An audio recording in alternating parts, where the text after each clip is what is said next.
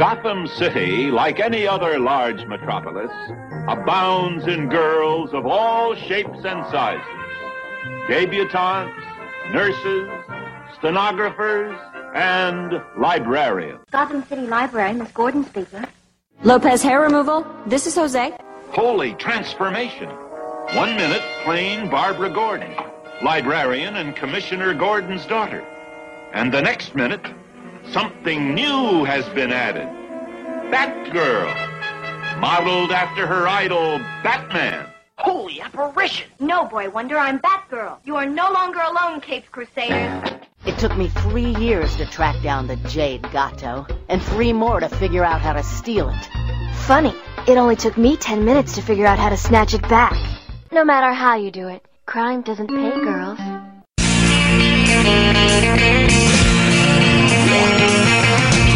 No one told be this way. Your job's a joke, you broke. Your love life's the old way. It's like you're always stuck in second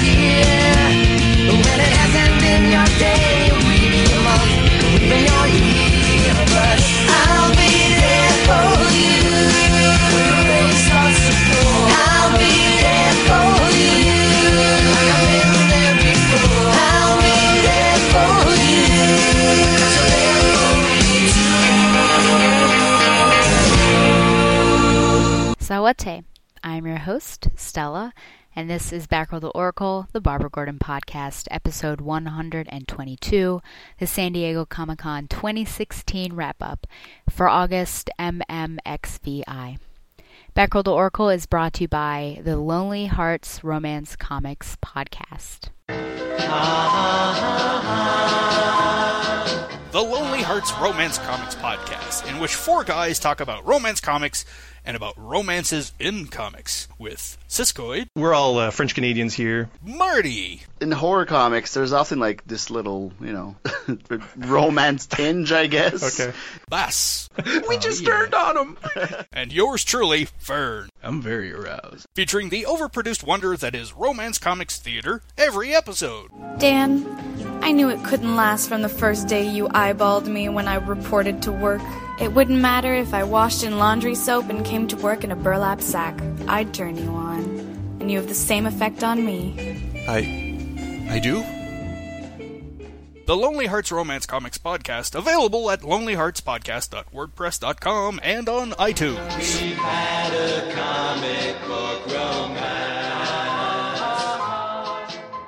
Batgirl the Oracle is also brought to you by MileHighComics.com, your new and collectible comic book store. Mile High Comics has an inventory of over 5 million comics from the gold, silver, bronze, and modern age, and over 100,000 trade paperbacks. If you're not into the vintage stock, Mile High Comics also has a subscription service called the New Issue Comics Express, offering a discounted price for comics ready to hit the shelves. So if you're looking for vintage back issues or a great modern subscription service, be sure to check out milehighcomics.com. Batgirl the Oracle is a proud member of the Batman Universe family of podcasts. Hashtag TBU family. Help TBU keep the lights on.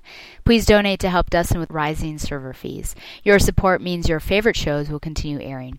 Go to thebatmanuniverse.net to learn more and donate today. I donated. Have you?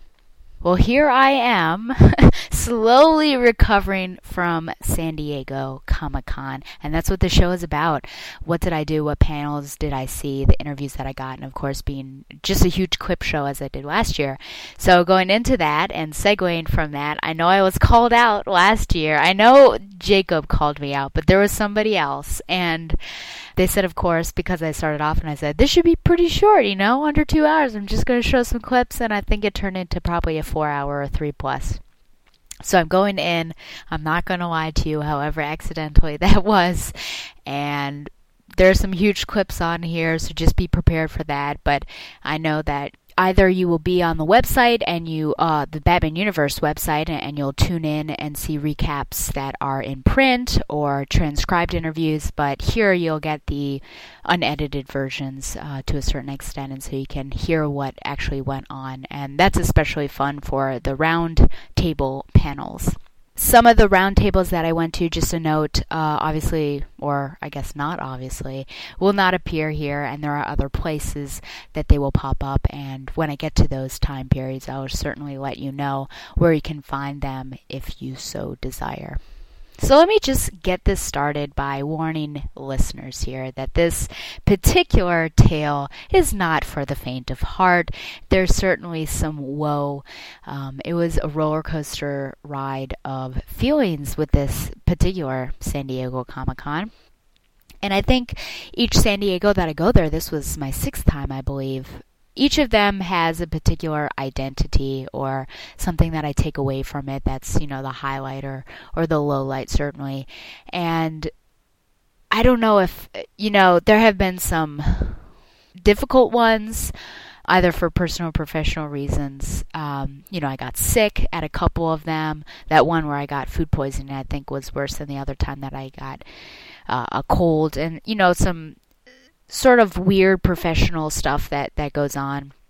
But I don't know if necessarily uh, they got me as worked up as this particular Comic Con did. So you know, just stay tuned for you know why, and and to some extent, I can't really talk about it if it is in the professional boundary, and I'm sure a lot of you can already guess and and know why I was why I personally I was upset as well. But so it, it was just a frustrating trip, but but there are certainly moments that uh, made up for a lot of the bad moments. So I just want to, you know, let you know it's not going to be like a dark tale, but there are going to be some down moments that I want to talk to you about. So I first want to talk to you a little bit about pre-con stuff that I do, and I don't know if I've ever mentioned this before, but in prior years, you know, when I started working for the Batman universe, Dustin, he's very organized. He sends us the schedule and everything. And what I had been doing was working sort of the night before, you know, oh, you're interviewing Scott Snyder, um, which hasn't happened until this year. So, you know, just for an example, you're interviewing X and tomorrow. And so the night before, I would come up with questions. Usually would post on the Facebook page or some place like that, you know, for fans to say, do you have any questions about X and, and what he or she is doing? and I decided that I mean it's it's pretty stressful. I think some people can really live in the moment and do that.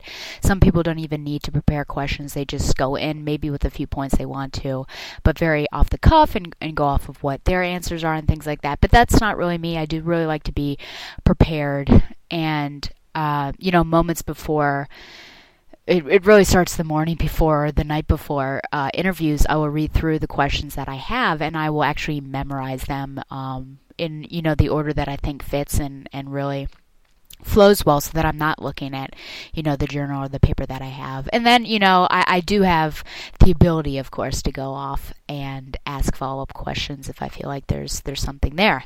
But all that to say that the night before stuff wasn't really working for me. It, it was a little too stressful for me. I didn't really I wanted to be better prepared than that. So last year, once Dustin had let me know of the interviewers or the creators that he had requested, the round tables, and uh, different events that we would go to, I did about like one a day, I would say, uh, of these particular creators. So, for example, I was going to interview Tom King and Tim Seeley, who were at that point in time last year working on Grayson.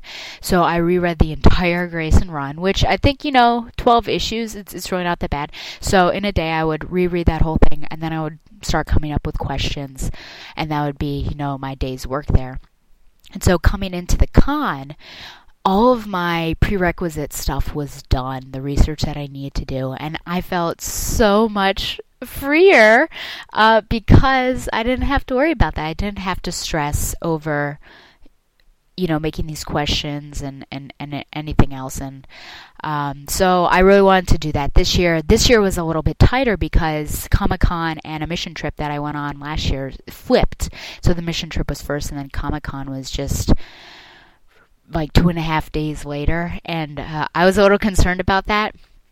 It actually uh, worked out though. Uh, Dustin got me, you know, the creators that he had requested, and as far as we knew, we were going to have time slots with, and so I, I, I came up with questions. So that was sort of my pre, you know, what am I doing for Comic Con? And I'd say it was, I didn't have to do as much research this year. I did do some, but I have already been reading.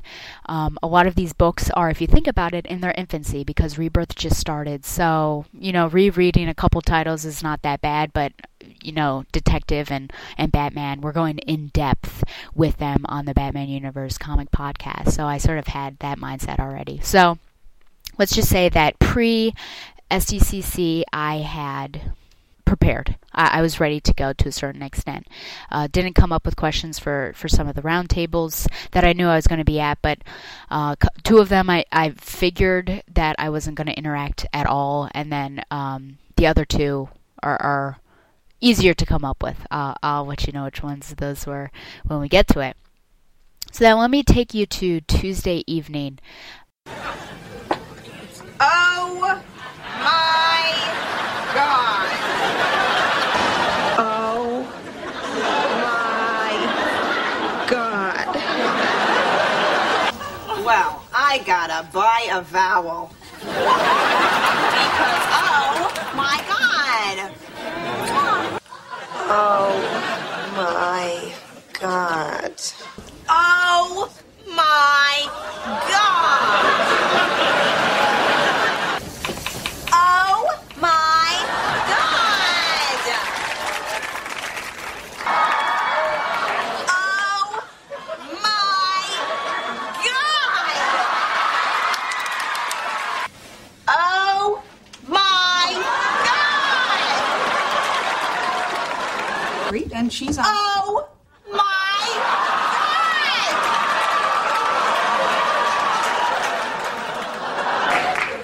I keep my day open just because I don't really need to do anything stressful when I'm flying out 5:15 on Wednesday morning and I figure I'm going to wake up at 2 a.m., get to the airport at 3. Okay, so Tuesday I'm keeping it open. So I'm going to go to bed at like 8, 9, uh, because any earlier I probably won't be able to fall asleep and I'll just be laying in bed anyways. Any later, it's not going to work out. I, I need as much sleep as possible. So I'm watching something. It's probably Friends because I um, I've been on that for the first time watching Friends, and it's about five o'clock, I'd say. And I turned to check something on my phone, and uh oh, the phone had power down on itself. Now, this isn't too shocking. Now, this is the PP phone. I don't think I ever uh, explicitly talked about the PP phone. I remember that Shag was on and he asked me about it. But this was the phone that I went into the bathroom and I I dropped it. I was going to put it on the countertop and it more like fell out of my hands and it literally made a parabolic arc into the toilet. And this was in April. So it has powered up, but it has some fits sometimes. So every so often it will it'll shut down and you can't power it on, and you've got to plug it in and keep it charged up for a while, and then do like the power hold the power button and the volume button for it to sort of boot up and everything. And you know if you keep it on the power for two hours, it should be fine. It should it should work it's not working. Uh, I'm waking up, you know, in the middle of the night. It's one of those things where, like, you go to sleep and there's something already in the back of your mind, and so you can't really, you're sleeping fitfully. So I'm waking up and I'm checking, can I power it up? It is not working. It's not working at 11 p.m. I, I think that was the last time that I checked it, and I'm going on my plane, and, you know, the concern is not only you know what, a what a trope or a cliche, right? Uh, a young person is tied to his or her phone and can't be without it. I could care less, honestly. The the reason why I'm concerned is is threefold. Number one, uh, my because I am single, and you know on my own. Uh, my parents do they're more concerned for me and obviously I'm traveling and if you have no way to get in touch with somebody I think that's a little disconcerting for anyone at any age. So that was something. I, I couldn't also get in touch with Don and Josh and say you know I'm getting in such and such. So I'm like oh my gosh how are we going to get together? Photos because you know, you can see a lot of the memorabilia and merchandise and things online, and, and I know Don takes a lot of pictures, but it's your own pictures and your own memories that you're trying to make, so I was bummed about that. And also, professionally, I had no way to record. So I'm going in, and, and these are the things that are freaking me out. It's still not working on the plane. I remember getting into Charlotte, and well first of all let me tell you that it was the first time flying out of my regional airport and i had gotten there at 3 because you know two hours before or so and i park in the long term parking and i get up there and american airlines isn't even open inside the actual terminal which i think is so funny that i got there that early.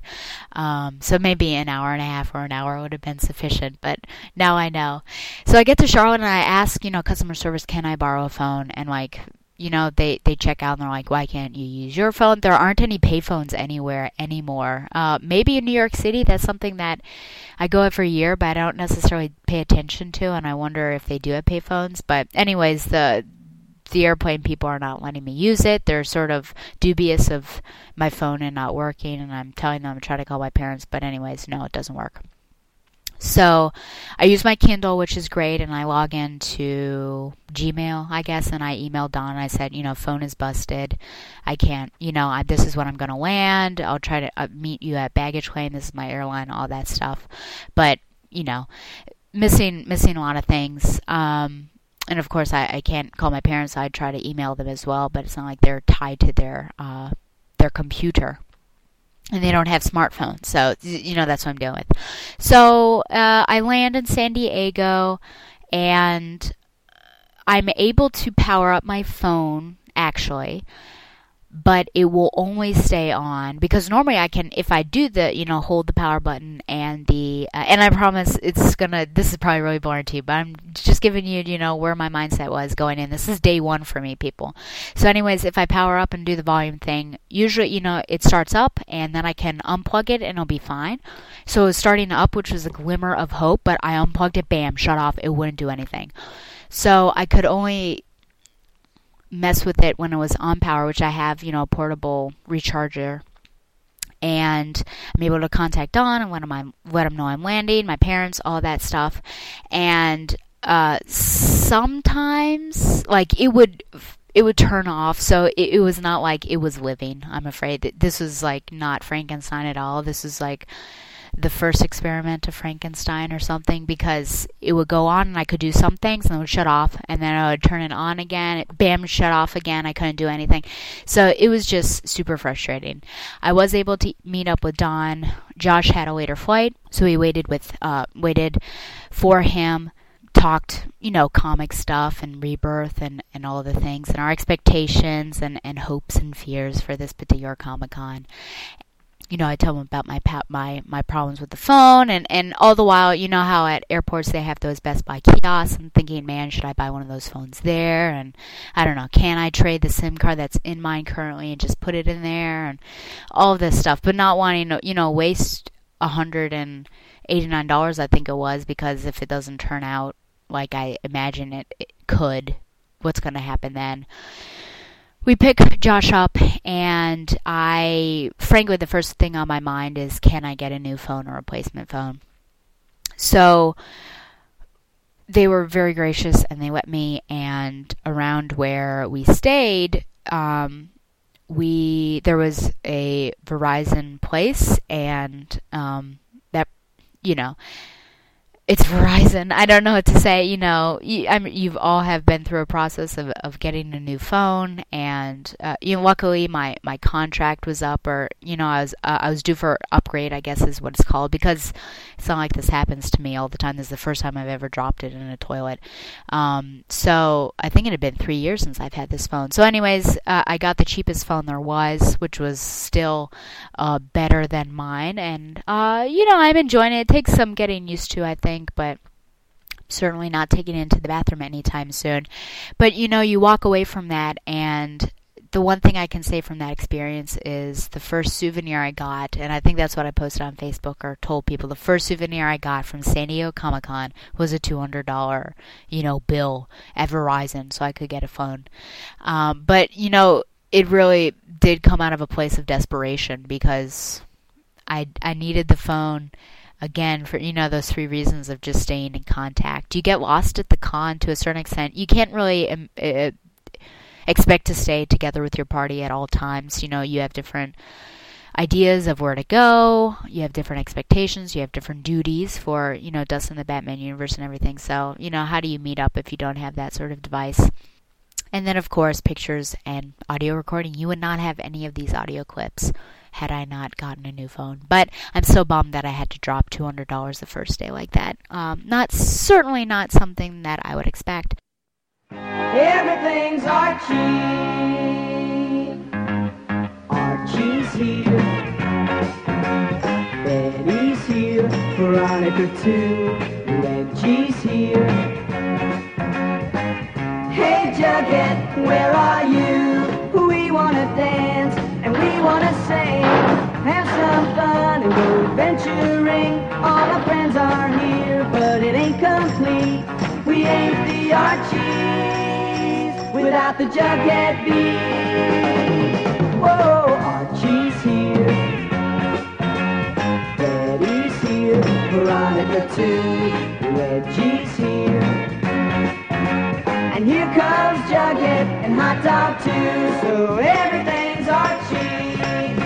Let's go with the Archie Show. So after that, uh, went to the Hard Rock, which is usually our standby, our tradition, I guess we could say, and, and got food and talked. And San Diego did something different this year, where actually they mailed out your badges, and the badges are a little more high tech. There's actually a chip with them, and you scan in, scan out of the actual center, and yeah, so I guess that's why they wanted to mail them out. So we didn't have to wait in the long line to get our badges like we normally do. Then uh, the boys wanted to go see, the boys meaning, you know, Josh and Don, wanted to go see the pilot of uh, Riverdale, which is basically a take on Archie comics and, and Archie and Betty and Veronica and Jughead and all those people. And I had nowhere else uh, I necessarily wanted to be except maybe the Con 4 to look at things. So I also went. And there's probably nothing I can say to describe this series besides the fact that it could be horrifying to anybody who enjoys Archie. Uh, there was a little girl who seemed to be an Archie fan, uh, a big one, um, just from you know her T-shirt, and she was having an Archie gun. And um, you know, looking over that at, at her when certain things were happening, whew, I don't know. Um, it was basic. It felt like Pretty Little Liars but even like not even as well done. And i probably haven't complained about pretty little liars on this particular show. I do have complaints about it but that is better done than i think this was. But just like dramatizing everything there is like a murder mystery involved and who did it. Um, sexing up people in sort of a dawson's creek way. There's a teacher student relationship randomly a random girl on girl kiss just to make the cheerleading team. Th- these are I couldn't make this stuff up. So anyways, I sat there and watched that and like what is going on basically.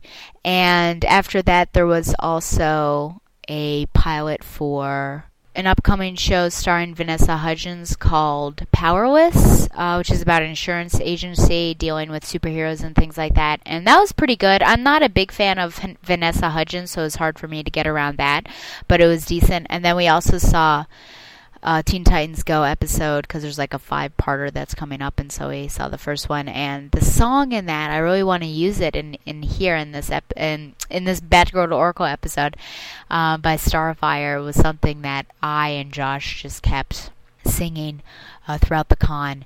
Uh, but that was, you know, that was it for Wednesday, really. Uh, we went to the Con 4 afterwards and walked around, and, and I took pictures. Uh, majority of my pictures, I would say, there then at that time because the populace just grows as the days goes day go as the days go on or by because you know Thursday through Saturday is just crazy so it's easier to get photos there and I also went to the image booth because I knew that Babs Tarr and Brenden Fletcher were doing signings, and they were on Thursday. I want to talk and just get a feel for. Do you think I can, you know, go in when the con opens and come right over here, and I can get a wristband or not? And she said the the lady that w- was talking with me said, I don't know if. Uh, you know, chances are that they'll be all gone. So it's like, oh, what do I do? Because I ended up bringing the box of my Batgirl black and white that's based off of the Burnside, and then the base for for Babs to sign. And so I didn't want to have brought that in vain. So I'm thinking, oh man, what am I to do? And that was basically Wednesday. Wednesday's pretty relaxing, though. You know, I'm already exhausted because if you think about it waking up at 2 a.m. East Coast is actually 11 a p.m. Sorry. So I kind of was awake for 24 hours, I'd say. So yeah, there you go. And now on to Thursday. Hello, darkness, my old friend. I've come to talk with you again. Because a vision softly creeping left its seeds while I was sleeping, and the vision that was planted in my brain still remains within the sound of silence. In restless dreams, I walked alone narrow streets of cobblestone. Neath the halo of a street lamp, I turned my collar to the cold and damp. When my eyes were stabbed by the flash of a neon light, it split the night and touched the sound of silence. And in the naked light I saw ten thousand people, maybe more. People talking without speaking, people hearing without listening, people writing songs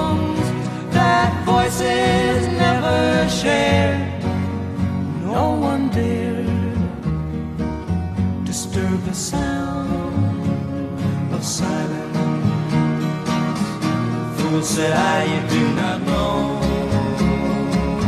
Silence like a cancer grows. Hear my words that I might teach you. Take my arms that I might reach you. But my words, like silent raindrops,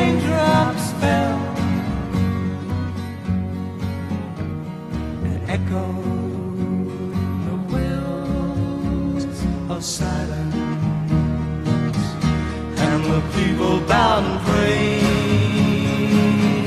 to the neon god they made, and the sign flashed out its warning in the words that it was forming. And the sign said the words of the prophets are written on the subway walls, tenement halls,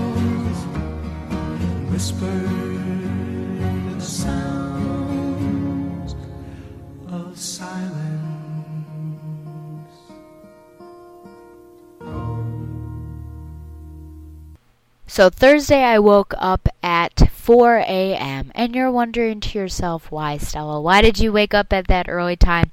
Well, I decided that if I really wanted that wristband and I wanted there to be no doubt that I get it, I need to wake up early, get into that line that I did two years ago, stand in line for, you know, the sales pavilion, get in, get it, and then, you know, I can walk around or do whatever. So I did it, and friends, let me tell you that uh, if you're diehard, you can definitely do it, you know, all the time that you want to. But for me, I think I can only do it every every two years because it certainly wore me out, and it was worse that it was at the beginning. I think because it sort of carried, but I mean, at the end, it could probably be just as worse. So, anyways, wake up at four. By five, I'm in line and waiting.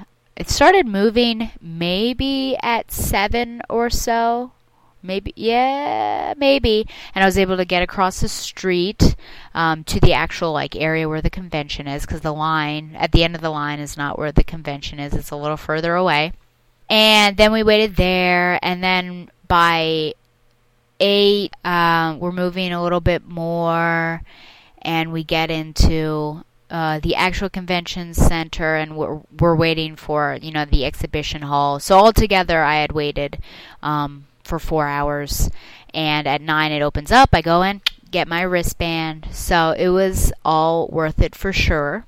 Meanwhile, let me talk about the professional side of what was going down, set it up a little bit, and also just give you, yeah, give you some background.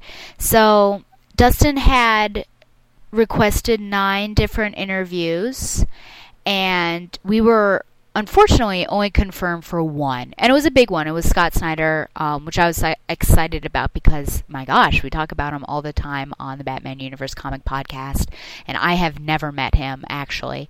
Um, so you know I was excited about that, and then um, DC also, you know, the PR people also told Dustin that if you want, you can wait as different interviews are going on and potentially people will cancel, uh, they'll show up late, or you know maybe there'll be some wiggle room that we can slip you in for something. So one out of nine was confirmed. So I'm sort of thinking, gee, Dustin, do you want me to wait for eight other ones? And he gave me the priority ones.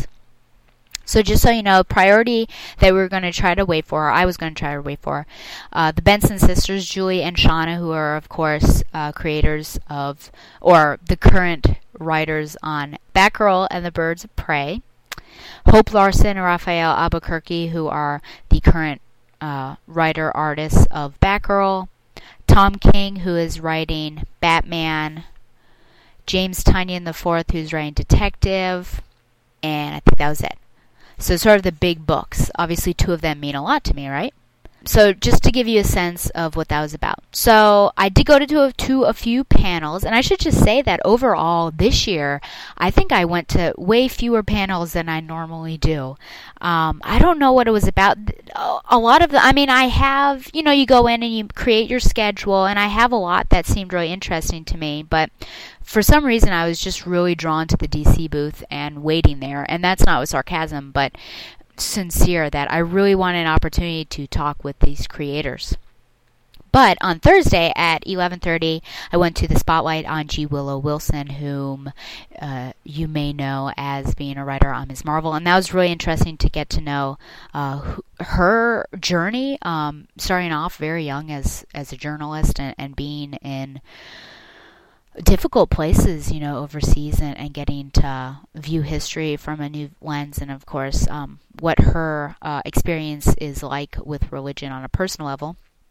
I then went into a Jim Lee spotlight, which I had seen before, which is always always interesting. He talks about, you know, certain certain aspects of his life and his career, and he draws as well.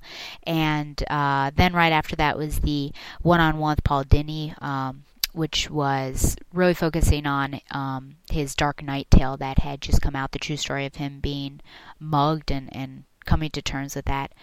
And then I partially uh, stayed for Young Gotham, Young Metropolis, um, at least to learn about what uh, Batgirl was going to be like because I knew Hope Larson and Rafael Albuquerque were going to be there.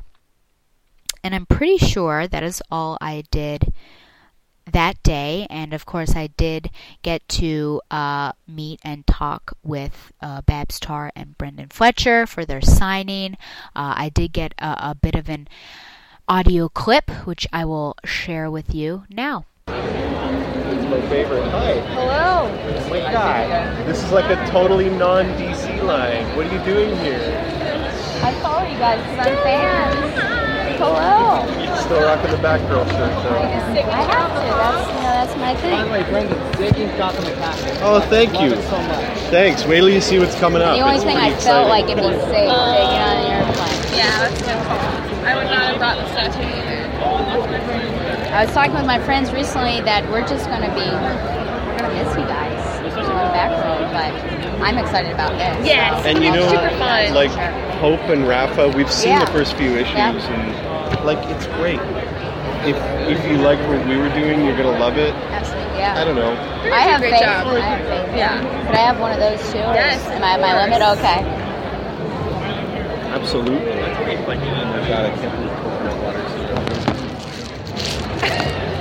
I love that you're so excited about the coconut I'm so Brenden. You're so cute. Thank you so much. Are you Good to see you all guys the again. stuff? Yes. Yeah. Are you interviewing Hope or? I'm trying to. We only got uh, accepted for Scott Snyder, and so I'm trying to like. Oh, thank you. I have a trading card. Yeah, is this your rookie or veteran? So I'm trying to like finagle my way into that one, and then the the Bensons and everything. Um, uh, well, I'm gonna go over there after. I'll mention to Clark. To have you? Who, are you talking to? Clark. Uh, Charlotte was the only person. Yeah, that. I Oh, that uh, just a PR person. So I'll yeah. mention it to Clark. I mean, if I could, that'd be lovely. They're over there, like all the PR people are Right, over there, yeah. so you could just go over and say, "Hey, I'm Stella. Right. I talked to you know Mark Doyle." Yeah.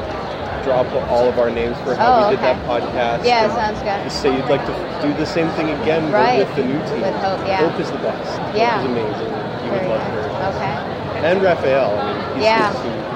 Yeah, I'm looking forward to it. So, Yeah. but I'll miss you guys nonetheless. Well, We- good luck, and I'll be here. Thank you. All we right. we Watch miss it. we miss Batgirl. Yeah. We love Motor Crush, but Yeah. Batgirl. Yeah. She's good. Yeah. Hey, take care, guys.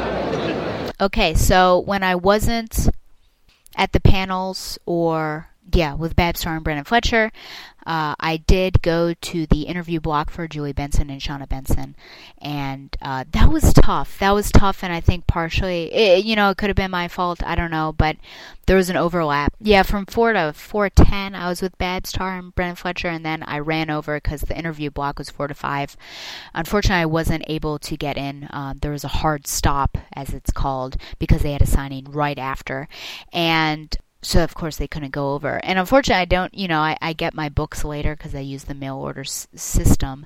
And uh, i didn't have anything for them to sign but they were there. And no one was coming up to them. And i was like creeping around. I was like very close to them and you know uh, to where the signing area was not to them specifically. And then i was just like so you gotta do it. You gotta do it. And so i introduced myself to them and, and talked with them a little bit and, and said you know i hope they can come on my show and everything. So i at least did meet their acquaintance and Thursday evening uh, was also uh, pretty relaxing. Um, again, after that, there wasn't uh, too much to do, and, and I was prepared for the next day. The next day, I will say that this day was really hard for me. Uh, I'll go into that. So, this is Friday.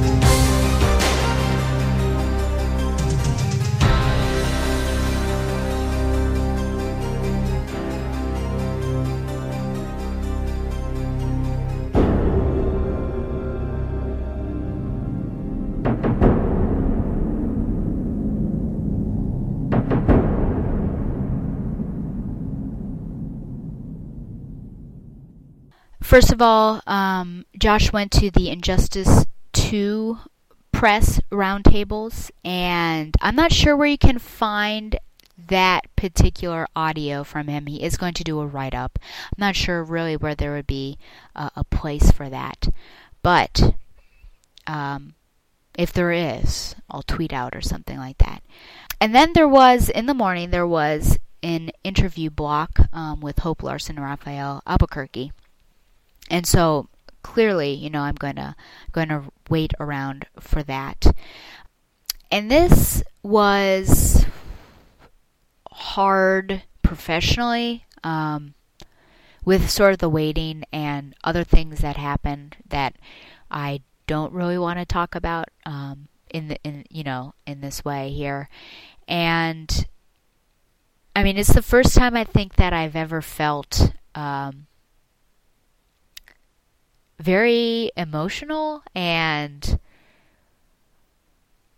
like I could potentially break down. Like I really felt like I could cry, and um, you know, my self control held me back. But if I didn't have it, I think that I would have. And it it was just very tough being in that you know in that booth area and watching as certain things went down. But you know, the plus side is that I was able to actually slip in and talk with Hope Larson and Rafael Albuquerque, and so you can listen to that particular interview now. Hi, I'm Stella. I'm with the Batman universe and Batgirl to Oracle. I talked with you like way before on the Hidden Book and said welcome to Oh, the okay, book if okay. remember that. Hi, Stella, Batman universe. So, first of all, it's great that you guys are on the book. Um, how excited are you for this particular run and just starting a new era of Batgirl? I'm really excited. It's my first superhero work, period, and I get to come start start writing on this character that I love. It was just so much fun and so so. She reminds me a lot of like myself. So it's, she's easy. So she's been through a lot with New 52. So what nods to the past are you going to make and then, you know, push on to the future with her story? Um, I don't really know about nods to the past. I'm just continuing off of the previous run. Okay. Um, I love everything they set up in that run, so I'm just. It's like the natural continuation of that story. Okay. How often are we going to see her out of the costume and what is Barbara Gordon going to be doing specifically? Oh, well, yeah. I, a lot of Batgirl is just Barbara Gordon being Barbara Gordon. Okay. That's as important as all the other stuff to that character. Like, we want to see her life and see who she's dating and what she's getting up to. And uh, in this arc, she'll be on vacation, basically, and meeting up with an old friend and sort of palling around in, in Japan and Singapore with him. Okay. Uh, and Katana's in this book as well, correct? No. No, she's not in the. Okay, okay. Um, so, are there any other characters that will pop up that are Batman universe characters, or are they all just original creations? For this arc, it's all just original creations. Okay. that wasn't really what I set out to do initially. It kind of just happened that way. Okay. Because she is out of Burnside and she's out of the U.S., so it kind of made more sense to draw on the, the places that she'll be traveling to create new characters. Okay, so both art wise and story wise, do you see this as a real world building activity, just new characters and everything? Yeah, for sure. Okay. Yeah. I mean, um, just, uh, this, we are trying to, since she's traveling to Asia, we are trying to get Asia right. I mean, uh, make it believable, and we are looking for a lot of reference and stuff like that to make it believable. Her relationship with her father is something that's very um, personal and deep to her character. Will he at all pop up, you know, FaceTime or something like that? He actually does have like a. We do see him like one time. Yeah, first issue. Yeah, there's like the um, the specter of her dad there a little bit, in a very small way.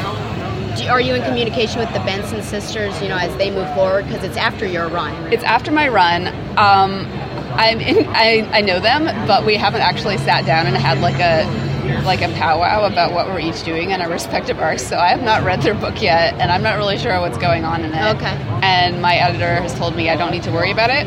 So, but I'm really excited to read what they're doing. Yeah, there was a little editor's note in the Rebirth one that said, you know, check out Batgirl. So, you know, that they're already nodding, I think, to your Your cool. run, at least, yeah. Yeah. Uh, art wise, the Batgirl Burnside was so successful. How are you taking that, but also just moving on and doing your original take on Batgirl? Yeah, it's hard. I talked a lot with Babs before that. She sent me reference as well, and the approach she she had on Batgirl, and that was very useful. But I'm definitely trying to make her, uh, you know, fits the story that Hope is writing that is different than what uh, Brenden and Cameron did.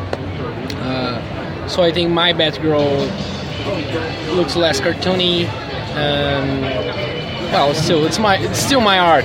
It's different than American Vampire, but still my style. So it would be na- naturally different.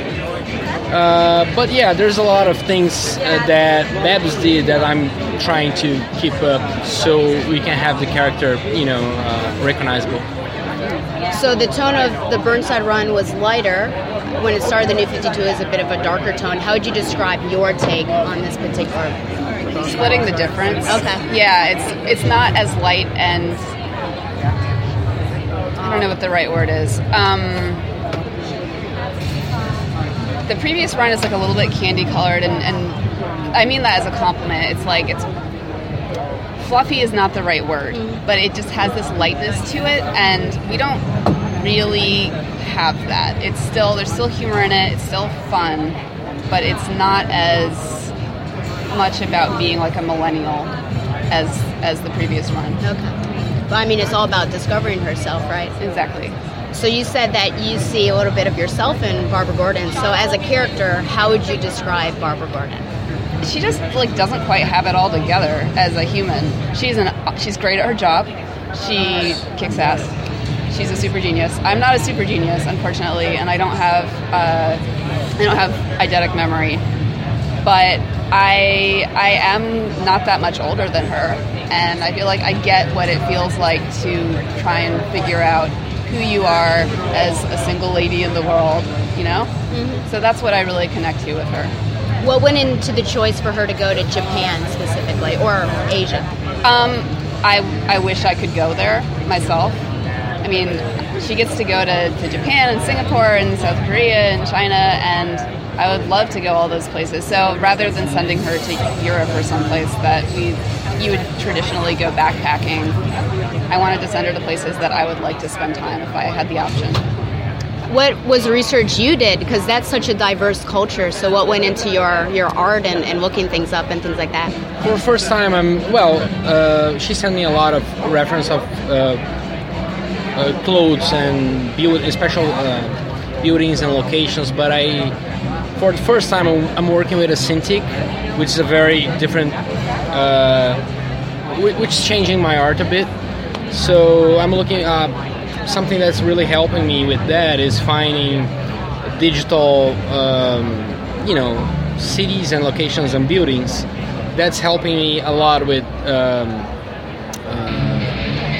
to, to make it believable, you know, make it real. Most of our locations, when possible, are based off of they're either in a real street or we're taking a real building and just altering it slightly. It's just not. These are real places that she's visiting, real cities, and we're not making up. She's not like going to a mountaintop in Tibet or something Right. like that. And at the panel yesterday, you said you had visited Japan, right? I, I wanted to. Oh, you wanted to? Okay. Okay. So, what overall most excites you about this particular run, and, and what do you want fans to really get from it? I honestly just hope people have fun reading the book. That's what it's about. I hope they're entertained. I hope they have a good time, and I hope they look forward to the next issue. And how about you? Yeah, me too. Uh, it's a fun book. I'm having fun with that. I just want to share that with, with the readers. Okay. Well, thank you very much. Thank you. So after all that, I I want I needed a good cleanse, and I ended up going to Teenage Mutant Ninja Turtles Return to New York panel, and that was you know that was probably the first Teenage Mutant Ninja Turtles panel that I got the Nickelodeon series, and it was so fun. Um, you know, seeing the cast up there and uh, seeing one of the well i guess like the premiere episode of, of this season and, and how fun that was. And um, it, it was a really good cleanser i'd say. And um, you know i, I think uh, made me feel a little better after what had been going on and then uh, was time for the Killing Joke press room uh, with the round tables there. And so you may be thinking to yourself, Stella, didn't you say you were going to boycott this? Why are you going to this press room? And I totally, totally get that. Um, I wanted to hear um, what they had to say for themselves, you know, about it and, and how they described it and how they went into it. I wanted to learn more about the, as I thought, in you know, wrong of wrongly, of course, uh, the ten minute intro with Babs. I don't know where I got that it was ten minutes, but I've I've been told that it's turned into thirty minutes. I wanted to, you know, talk to Tara Strong and see what her take was on playing Barbara in this particular uh, story. And right before, right before, um, and let me just say that I was not going to stay for the film. Um, I had thoughts of staying for the very beginning, um, you know, to see what they do with Batgirl and then just like cutting out right away after that. So those are my intentions going in because I, I really, you know, I hope you don't think I'm over dramatizing, but I, I can't handle, you know, I, I don't like the killing joke. I don't want to see it in animated form or any sort of form. So I was just done with it. So right before the, the stuff started, the roundtable started, Dustin texts me. And he says something like, I just found out something that are going to make people really upset. I'm like, oh my gosh, what could this be with something that's already pretty terrible? And, you know, in the back of my mind, I thought to myself, oh my goodness, what if they kill off the Joker? Would that be worth it, you know, during all of that, just to see that and, you know, getting just desserts? Then he texts back and he says that uh, Batgirl and uh, Batman have a sex scene. And I, like, drop my phone, oh dear lord i you know i show it to to donovan and josh and they're they're you know reading this text as well donovan believes that dustin is punking me and I mean, I'd like to think that I know Dustin pretty well, and I would also like to think that Dustin wouldn't do that to me. And I was, you know, defending him, and I'm like, no, he. I mean, he can joke with me, but I think he, that that would be too far. Why would anyone do that? But but Donovan really think that that thinks that, that that's what's going on. Then Josh finds like a GIF or a GIF, however you pronounce it, you know, that um, image format, and uh, it's showing. I haven't seen it. I promise you, have not seen any of this stuff, but you know, I guess it's just showing the the first few scenes of of their um, interaction, shall we say, their foreplay or whatever, and um, man, I just felt physically ill. I really did. And, you know, once again, I'm on the verge of like tears and just thinking, why in the world, you know, would you do that? So it's interesting because the audio, I didn't catch any audio except for Tara Strong's, and, and I'll put that in here, of course, in, in a moment. Um, but it's interesting because the first uh, question was to Brian Azzarello, and uh, was asked uh, about this scene, and and he played like um and someone could interpret it uh differently if if they were there but played it like um he didn't know what um what we were talking about and um maybe it was like a deleted scene or something. Uh but Don and Josh did go and see the film so it was actually there and um I, I enjoyed seeing how some people are, uh, after that, the reactions were still was right all along. I'm not watching this. So you may wonder what. Well, first, let me. Uh, no, I here. I um my feelings of this, of course, it, it does make me sick. Um, you've known if you've been following me that I don't like a romantic relationship between Batgirl and Batman. I think that their relationship is special, but it should not be, and it is not like that. Um, I think it's more of a respect, mutual admiration. And I can understand uh, building up a story for her in The Killing Joke to, you know, at the very beginning, her as Batgirl. Um, because some people may not connect it if they're not versed in comic lore. Uh, which I never really would have expected, but I lent somebody Batgirl Year One, and it all of a sudden clicked because he had read The Killing Joke, and he didn't actually realize that Batgirl was Barbara Gordon. So I think lending some time before, you know, does give you that clue, clues you in, and um, builds up sympathy to a certain extent. And, well, I, I guess, you know, I, I think Brian Azzarello's thing was um, he wanted to her to use her legs before she lost her legs is is what he said.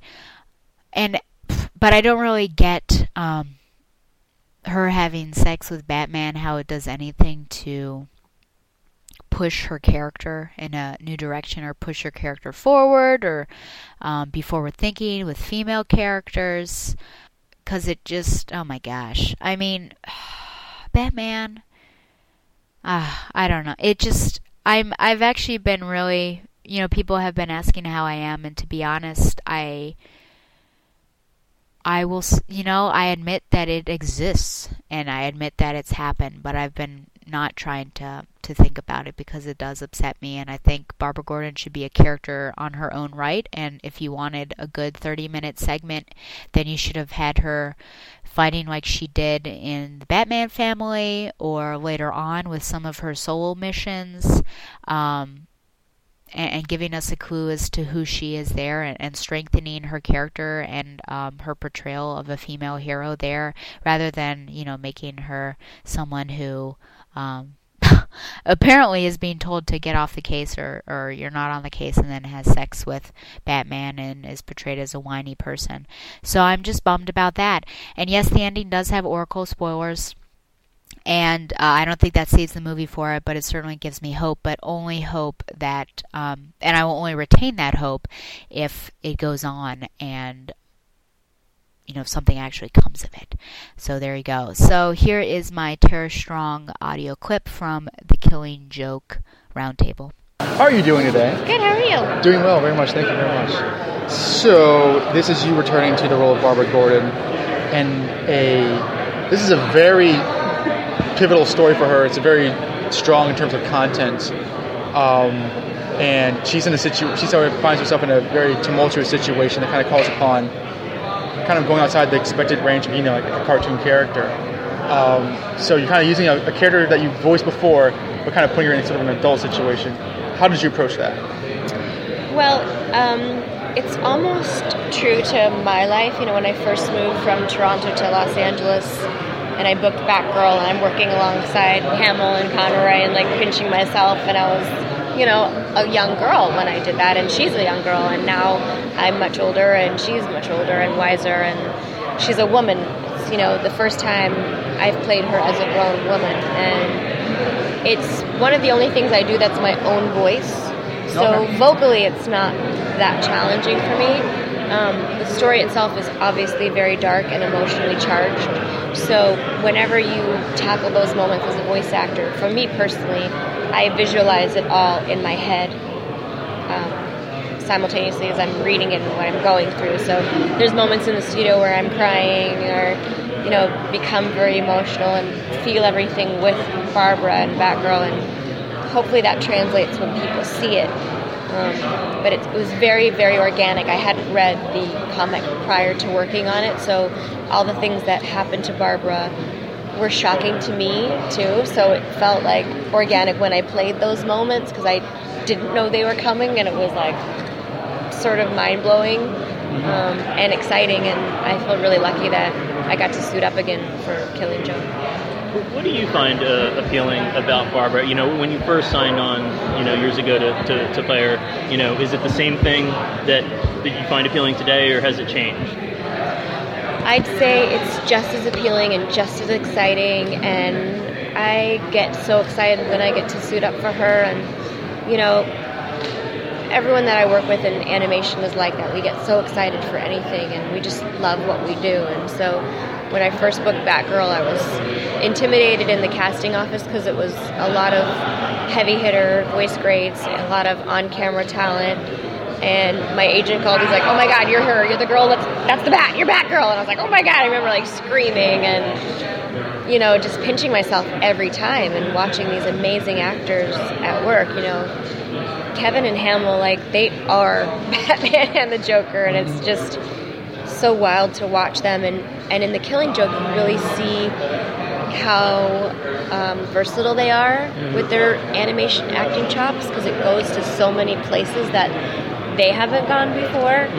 Um, so for me, it's just as exciting and maybe even more exciting to tackle it now as a woman myself. And, Mhm. you know, grown up and see all these things that she goes through and having had these experiences. And it's sometimes torturous to watch. And I mean, I cried when I watched it. So uh, it's uh, it's dark.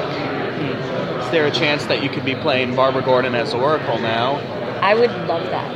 I think it'd be amazing. I think uh, the fans would love it. You know, years ago I did a series, The Extreme Ghostbusters, and Jason Marsden played one of the Ghostbusters in a wheelchair, and the fans responded that so well. And why shouldn't people in wheelchairs be represented in the superhero world? And it's so true today more than ever. So I think that'd be amazing. I would love to do that. But then again, I would do Batgirl on ice if they asked me to. Learn how to skate. Can you take? I'm just curious. Like, could you take us inside your headspace when you when you voice Batgirl? Like Kevin has talked a lot about, like you know how he. I think he's talked about how he kind of summons it up from his stomach and his chest when he. But like you know, what goes through your mind? Is there kind of like a, a guiding like principle you use, or just is it purely instinctual? Or yeah, I don't know that I have um, like a preparation in terms of vocally or how I'm preparing to say things. It's more for me really visualizing each moment and each scene. So, um, you know, when you first sit down and we go first, the animation hasn't been done. So, um, you know, reading each script and reading all the stage directions, like when you're doing it on camera and the line is whoa, it's obvious if you're falling off a cliff or you see a hot guy, you know what it's going to be. But when you're doing animation, you have to read it and know exactly what's going on and then put yourself in those moments. So for me, it's really, really organic, really putting myself in those places. I don't think about it in advance too much other than be familiar with what's going on so I know what kind of whoa to put Yeah, in. yeah. Um, and then just being in those moments. and going back to the animated series, do you have a favorite moment or episode? Yes. Girls' night out. Oh, okay. I love that. I still have a cell of myself and Supergirl, like with our towels on our heads, just hanging out. I think every girl loves to have, you know, cool, strong superhero women to look up to, and that was just a really fun episode to do. And is that why you think Barbara Batgirl has endured this long? Is it just because she's a cool superhero woman, or is, do you think there's something deeper than that about? I think it's a lot deeper than that. I think um, to have a female role model like that for girls is really important. She's strong and she's very independent, and um, she's sort of always scoffed at authority and done her own thing for what she feels is right. And um, I think, you know, a lot of women and young girls relate to that. And you know, when a girl sees Batman, they always say like, "Oh, I'd love to be Batgirl." You know, it's so cool. And I think with the male fans, um, it's just fun for them to see a strong female character too. That's sort of comparable with with Batman. They certainly go together really well, and I can't imagine the story being told without her. I mean, it, it couldn't be told. Well, she also seems to provide a nice counterbalance because even as Oracle, she's never defined by her tragedy the way No. Bruce Wayne is or, or Dick Grayson is. You know? um, yeah. Thank you. If you could have anything to say to the Joker after all we took you through, what would Barbara Gordon say to him? oh, it's funny because my first instinct is to go, "Hi, bud. How you doing, sweetie? Let's run away together. but I'm Batgirl now, so I have to say, wow, you're a piece of garbage. I'm going to get you. That's a tough one for me. I'm a split personality now. Thanks a lot. Thank you very much. And after that, the last thing I had to do was um, a potential interview with Tom King, who is the current writer of the Batman, well, Batman, sorry, just period. And uh, he remembered me from last year. He's very kind and sweet. And um, I was telling him I was hoping to get an interview, and, and Clark Bull was there, and he was very nice as well, and, and saying, you know, you gotta muscle your way in there, and, and I hope you get in. Um, unfortunately, he had a hard out as well, so that didn't work out for, for Tom King, but um, there is hope ahead um, as we move on. And as the the boys went to go see The Killing Joke, and um, I went back to my hotel room and went to bed. well, I took a nap because I figured that I would. Um, go to see them afterwards and, and they could tell me all about it which was you know maybe not the best thing to then return and, and go to sleep and, and with that in my head but that is it for friday so on to saturday My sons, children, please gather around. Let's rock and roll! On the first day of Christmas, the turtles gave to me a pizza with pepperoni. On the second day of Christmas, the turtles gave to me two comic books and a pizza with pepperoni. On the third day of Christmas, the turtles gave to me three skateboards, comic books, and a pizza with pepperoni. Woo-hoo! On the fourth day of Christmas, the turtles gave to me four manhole covers, three skateboards, two comic books, and a pizza with pepperoni. On the fifth day of Christmas, the turtles gave to me five video games. Four manhole covers, three skateboards, two comic books, and a the day of Christmas, the turtles gave to me six frisbees, five video games, those kids. Four manhole covers, three skateboards, two comic books, and a pizza with pepperoni. On the seventh day of Christmas, the turtles gave to me seven silk kimonos, six frisbees, five video games, four manhole covers, three skateboards,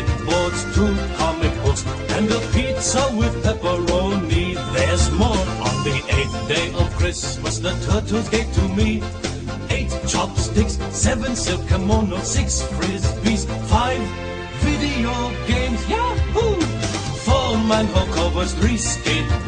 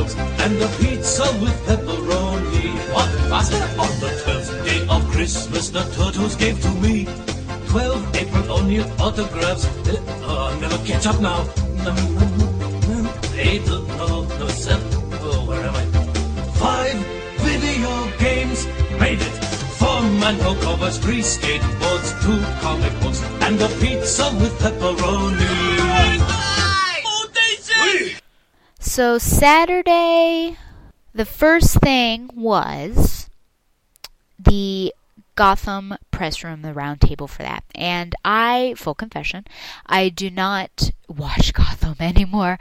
I watched season, well, I watched season one, obviously. I was on Gotham Chronicle. And I watched season two and a half. Um, and after the mid-season, I just didn't. I didn't pick it up after that. Um, so I was actually just going to go in. I was going to be sort of the photo person and and um, you know, for Josh and, and just listen to everything. And those uh, audio clips you should be able to hear over on the Gotham Chronicle. So I don't have any of those. Um, but I do have a fun interaction between Ben McKenzie and myself uh, because I finally confessed to him that I also went to and graduated from UVA. So here's that short clip right now.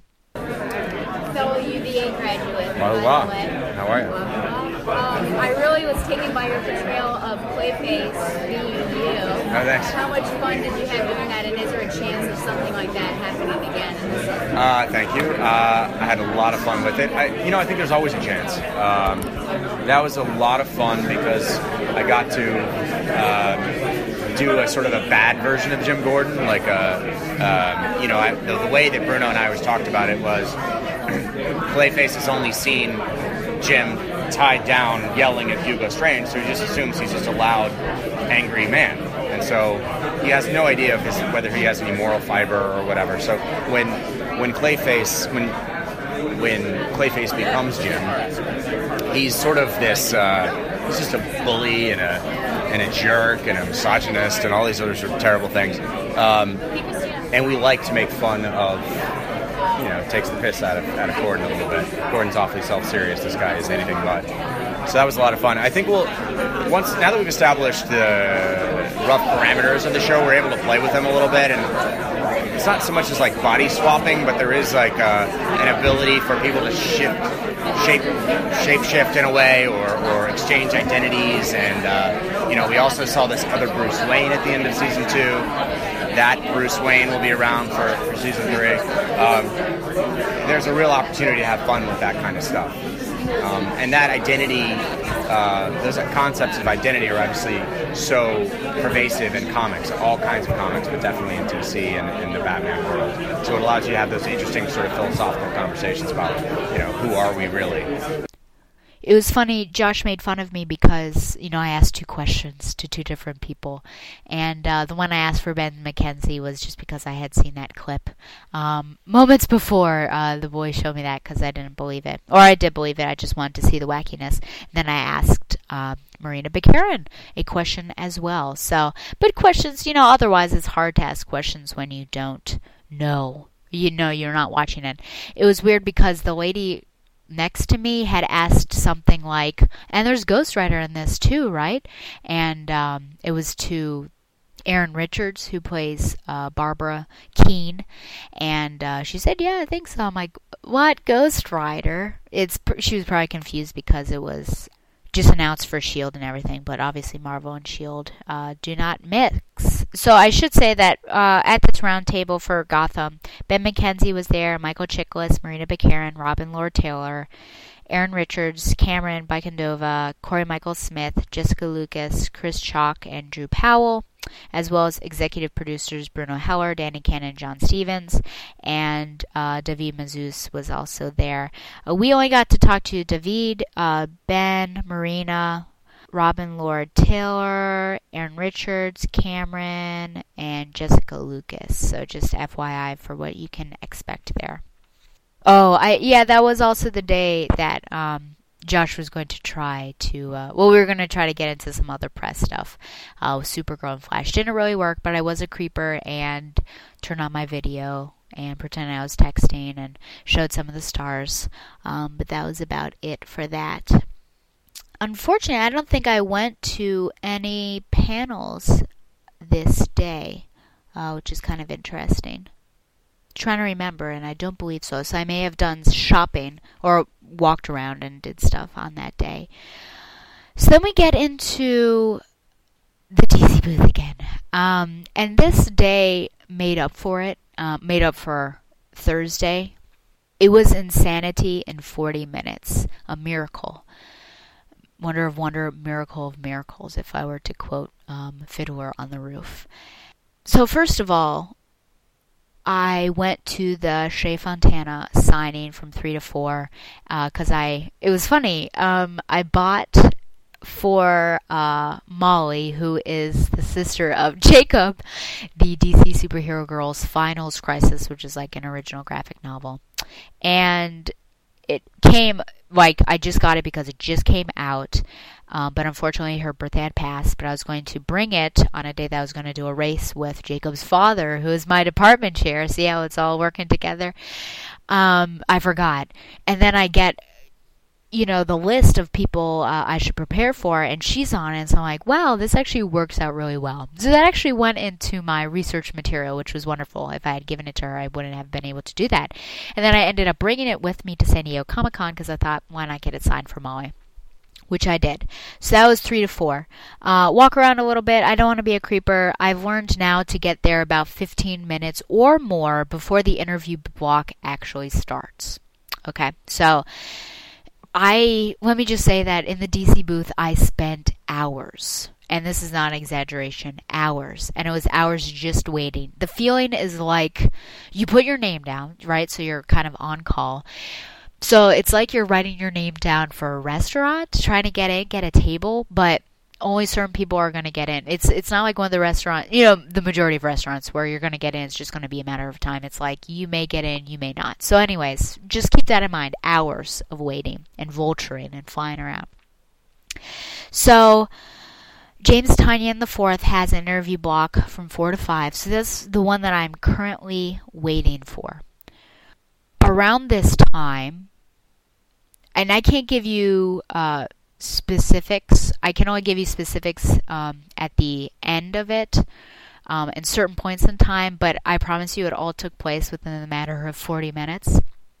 So within his interview block, I was called up to do or I was given the option of having an interview with Shea Fontana, who, you know, is writer of DC Superhero Girls and, and wrote that graphic novel. She does the shorts mostly, and she's also the writer on the movie that's going to come out. And uh, so she had a block open. I'm like, yeah, because I had prepared questions. So I did that.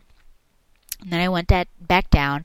Shortly after, I got in for James Tynion the fourth. So I'm whew, I'm getting into the restaurant. So I talk with him and then it's going over his interview block, which I think is, you know, why I was allowed. But it's getting close because I have a 510, 520 with Scott Snyder. So this is a little scary. So that's the one I was scheduled for, right? DC or TBU was scheduled for. So I need to be there. So it's a little bit over, and then you know, as I'm leaving James Tynion, um, I tell them I, I have something. You know, I feel like it was 5:15 when I said something, and um, I, I told the PR people that were up top that my schedule is from 5:10 to 5:20. They're saying he got there late. You know, hopefully something's going to happen. It may just be five minutes. I'm like, okay. So I go back downstairs. That's another thing I forgot to tell you is that if you've ever been to San Diego Comic Con, in the actual convention floor, DC has primarily just been one level, um, meaning like the floor, their little floor space is it. They've got, of course, like dioramas. I don't know if that's the right word to describe them, but you know, they'll say DC Vertigo, and that's usually where the interviews are. Um, so it's like really loud. WB, however, has this like tiered thing. Uh, so you've got the floor, and then you go up some stairs, and there's actually like a balcony, um, and that's where all the press stuff happens, of course. So it's you know a little more accommodating for interviews. DC decided to do that this year. So imagine me standing like right by the stairs. That's, you know, another element potentially to, to give you a picture. So I go down the stairs. Guess who pops by? Tom King. Now remember, I couldn't get into an interview with Tom King. So he remembers me. He's like, hello again. And, I'm, and I say, hey, I'm so sorry I didn't get uh, in an interview with you. And he said, oh, what happened? I said, well, you just, um, you, you had a heart out or, or whatever I said. And Clark Bull was right near him, who's sort of the head of DCPR. Tom was very gracious. He's like, "Well, you know, I've got a signing, but 6:30 I'd totally be open." And then Clark was saying, "You want 5 minutes right now?" And I'm like, "Oh my gosh, cuz then I'm in a pickle, right? Because 5 minutes right now with uh, Tom King means that I've lost out on my Scott Snyder." And it's like, "Oh my gosh, what do you do?" You know, it's like one or the other. And I was like, "Oh man, well what about 6:30?" And it's like sort of now is the now. And so they go upstairs. I'm I have no idea what's going to happen. So then moments later, called down and told to go up and um, I get five minutes with, so thank you so much to Clark Bull. So I get five minutes with Tom King because Scott Snyder's like currently doing an interview anyways.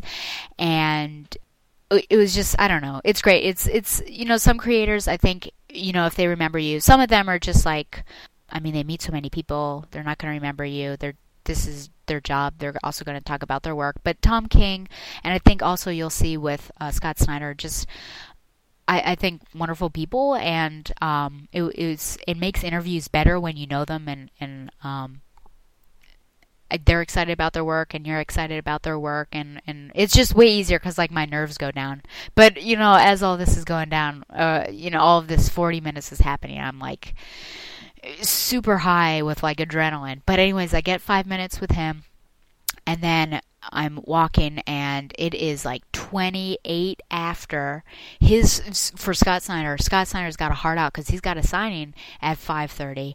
So the woman's telling me, you know, God's Scott and I'm like, do I have three questions or what is it? Because normally you have 10 minutes or, or the time slots, right? And they'll tell you when you're done. So two minutes, and then she's like, no, we'll we'll let you go over. I'm like, oh my goodness, thank you so much. So I end up getting an interview with Scott Snyder as well, and it all finishes up at like 32 or 33 after five.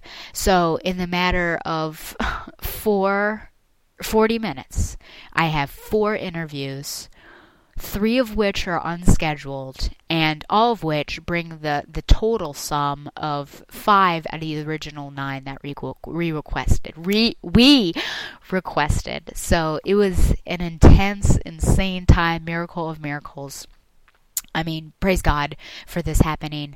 Uh, thank you to the DC people. Thank you to Clark Bull. Thank you to uh, Tom King for being really uh, gracious in allowing that time. Thank you to Scott Snyder. So there was just lots of thanks all around. Um, and at this time, Don and Joshua in the Marvel um, panel at H at Hall H, and uh, I tried to get in, but they were at capacity, so I wasn't. So I ended up going to a grassy knoll with all the like the crazy stuff um, for FX and things like that, and uploading my stuff and just chilling because like I needed to calm down after that. But those were an intense 40 minutes, and that's sort of you know maybe it's one of the reasons why I go to San Diego Comic Con. I think you know Josh Don and I all go for different reasons, and I really like to go for TBU because I like to interview these people um, and, and get to know them and and you know their take on the on the stuff that they're doing. And so to be able to do this uh, was great. And i'm also very thankful that i prepared my questions in advance uh, before i even left for san diego because once again had i not had anything prepared thinking that well i'm not going to go in that would have been horrible, horrible. And even so, I feel like I flubbed up um, a couple times on on some interviews, but you know, it was an intense time. So I guess what you're going to listen to now, back to back, you will hear Shea Fontana. Uh, who is the writer on DC Superhero Girls, James Tynion IV, who is the writer of Detective Comics, Tom King, who is the writer for Batman, and Scott Snyder, who is the writer of uh, All Star Batman. Hey, this is Stella with the Batman Universe. I'm here with Shea Fontana, who is the writer of DC Superhero Girls. So, are you at all shocked with the success? This has exploded of, of what's going on. It really has been fun to watch the fans glom onto it and the, the little girls who are really excited about the content. I don't think we're surprised so much, though, because we knew that little girls needed something like this. We knew that this kind of content where we are having superheroes specifically for girls in the 6 to 12 year old range was something that was really missing right now in the market.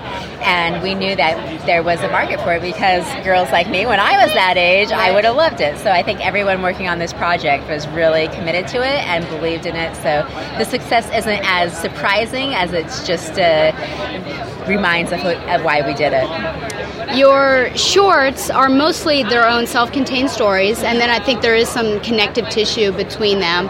But then the graphic novel that you just put out, if I can call it that, is really an overarching story. Yes. Is that something you want to try to develop more in the series, or just keep that to print? Yeah, definitely. Um, we do have a second graphic novel coming up uh, this November, and that will also have a larger story to it, as well as the movie that's coming out on August 23rd. But as we keep doing these shorts, which we have just a ton that are going to be coming out over the next couple of years that have already been written, there are definitely connective tissue between all the stories, and you will see the stories begin to grow as we've now established the characters in the shorts, and girls are beginning to understand, you know, who Starfire and who all these other characters that they may not have been really familiar with before. They're understanding their histories and their backstories, and now that we can have that all established, we can really begin to elevate the story and bringing in more characters and more um, substantial stories to the universe.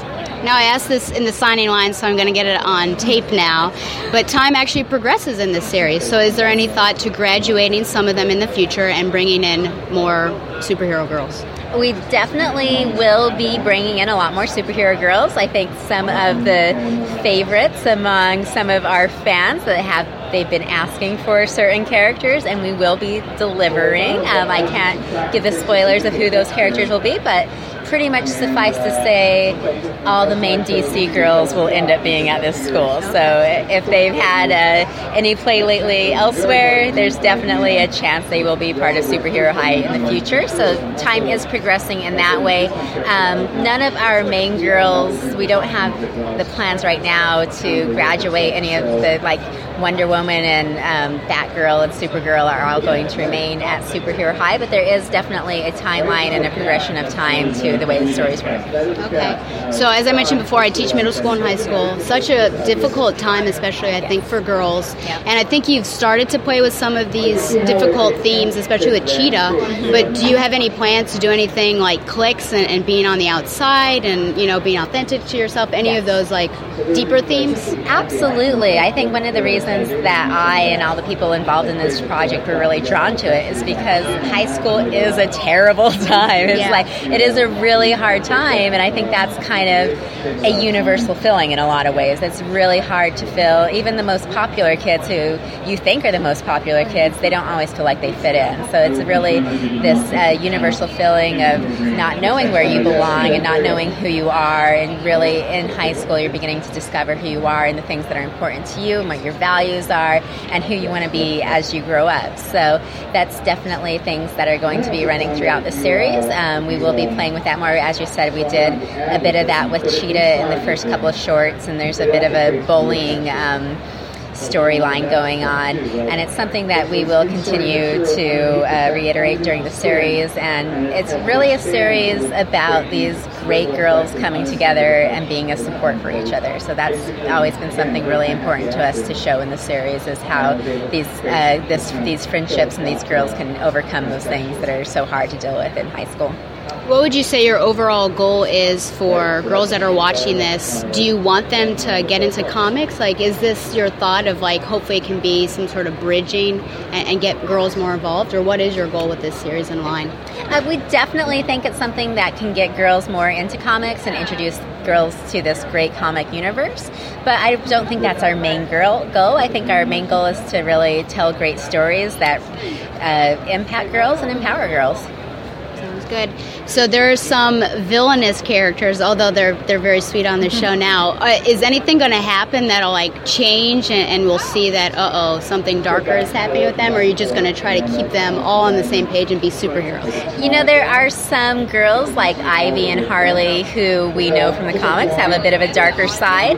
Um, in this universe, we have erased all that backstory, and they do start out as these heroic characters. But you'll see, like in the graphic novel with Ivy, she does have some interest um, in things that maybe aren't as pure as some of her counterparts are interested in, and she is testing those boundaries and those limitations. So. And the, what are your plans for the faculty? Because you have very, inter- I mean, Crazy Quilt is like a C-lister or below, and you bring them in, which is amazing. So, do you have any other plans to bring people in that you know we don't really think about, like Bookworm or you know someone like that? Um, absolutely. Our faculty, everyone in the show except for our Metropolis civilian characters, are all characters from the DC universe. So even if they were only in one comic in the 1960s, like Crazy Quilt, Crazy Quilt had a big, bit of a bigger run, but not most people are familiar with Crazy Quilt's work. Um, we, they are all real characters from the DC universe. So our entire school is populated with characters from the DC universe, and as we keep going through the series, the faculty will certainly grow. Um, there will be some interesting um, additions. I can't, I can't say much. It's way in spoilers, but there's definitely um, a lot of faculty members who will be popping up over the next few years. Okay. Do you see any potential for spinning off and having character-driven, like all ages comic series, like with Wonder Woman, so then people can go off of there and really learn about Wonder Woman, but in the all ages? Because you come from here and then go into Wonder Woman now, and that's more of a teen book and older. Do you see there? Is there any potential for doing something like that? I think within the larger DC universe, that's certainly possible. Right now, DC Superhero Girls is certainly focused on specifically the characters within the high school environment and having those friendships and the ensemble. But I believe that there, um, you know, there's a definite potential to have those more character-driven stories that pop out from this kind of universe. Okay. If you were in this universe, who would your roommate be and why? Oh, um, I think I would hope my roommate would be Batgirl. Okay. Um, however, I would probably be stuck with Harley Quinn and never get any sleep. But I think Batgirl and I would get along in that way. Yeah. Are we going to get to see, speaking of Batgirl, are we going to get to see more of her side, like the tech side? Because she's got her little computer. That's Oracle, so I, I very much appreciate that nod. And we've seen her as Batgirl, just as Barbara Gordon. Will there be anything as, as Oracle either? Um, she will not be taking on the, the persona of Oracle like in the comic books, but she does have her computer and the persona within the computer is Oracle in this series. And she definitely will be using her tech skills and her brain and her engineering and all of her superheroing. Okay. Well, I'm very much enjoying it. I know everyone that watches it, I think, very much enjoys it. So looking forward to it. Thank you. Thank you so much. This is Stella with the Batman Universe, and I'm here with James Tynion IV, the current writer on Detective Comics.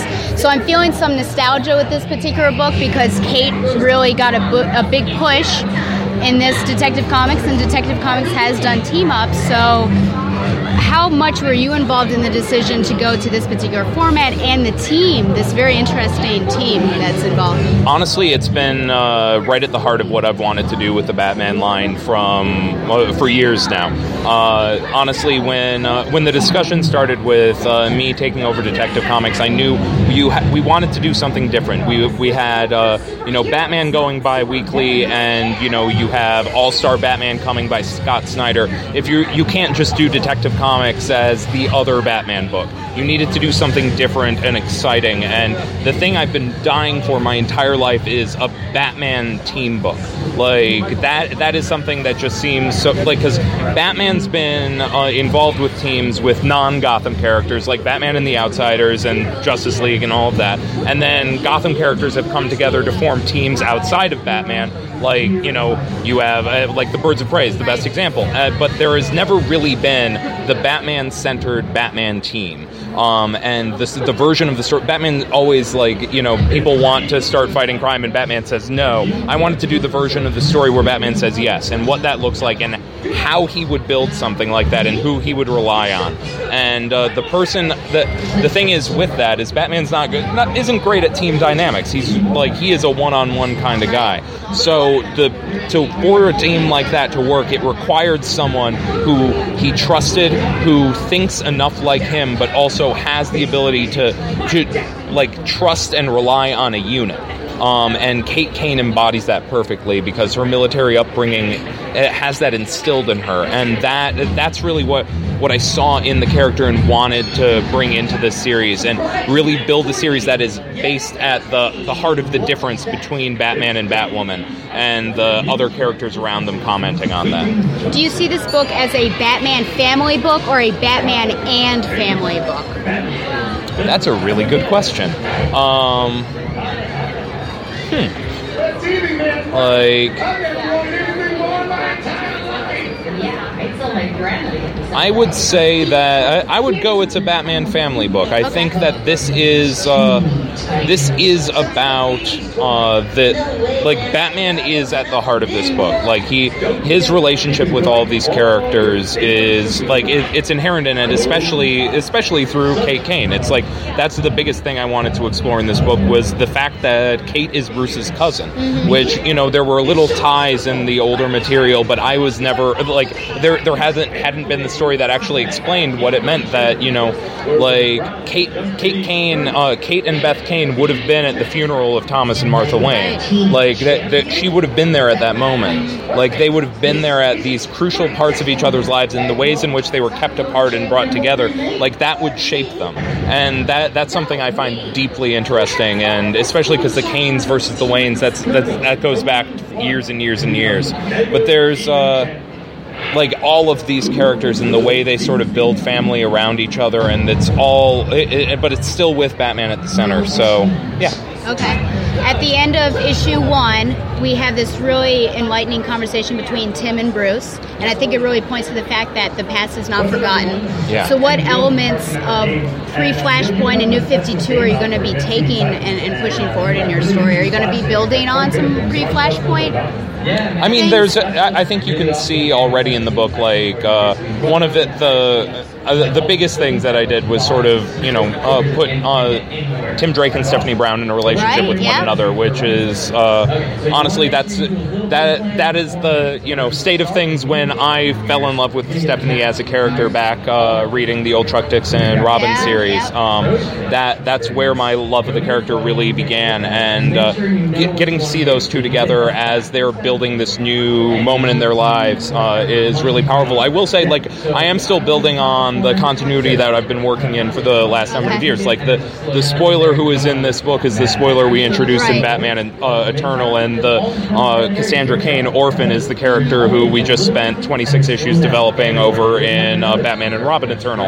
Um, but like, there are absolutely elements of these characters that you know, like. Here's a little hint. Like with Cassandra Cain, there are things that are true of her past continuity that have not been explored in the current continuity, uh, particularly in terms of her parents. Um, and those are stories that we we're, we're, we might be exploring pretty soon.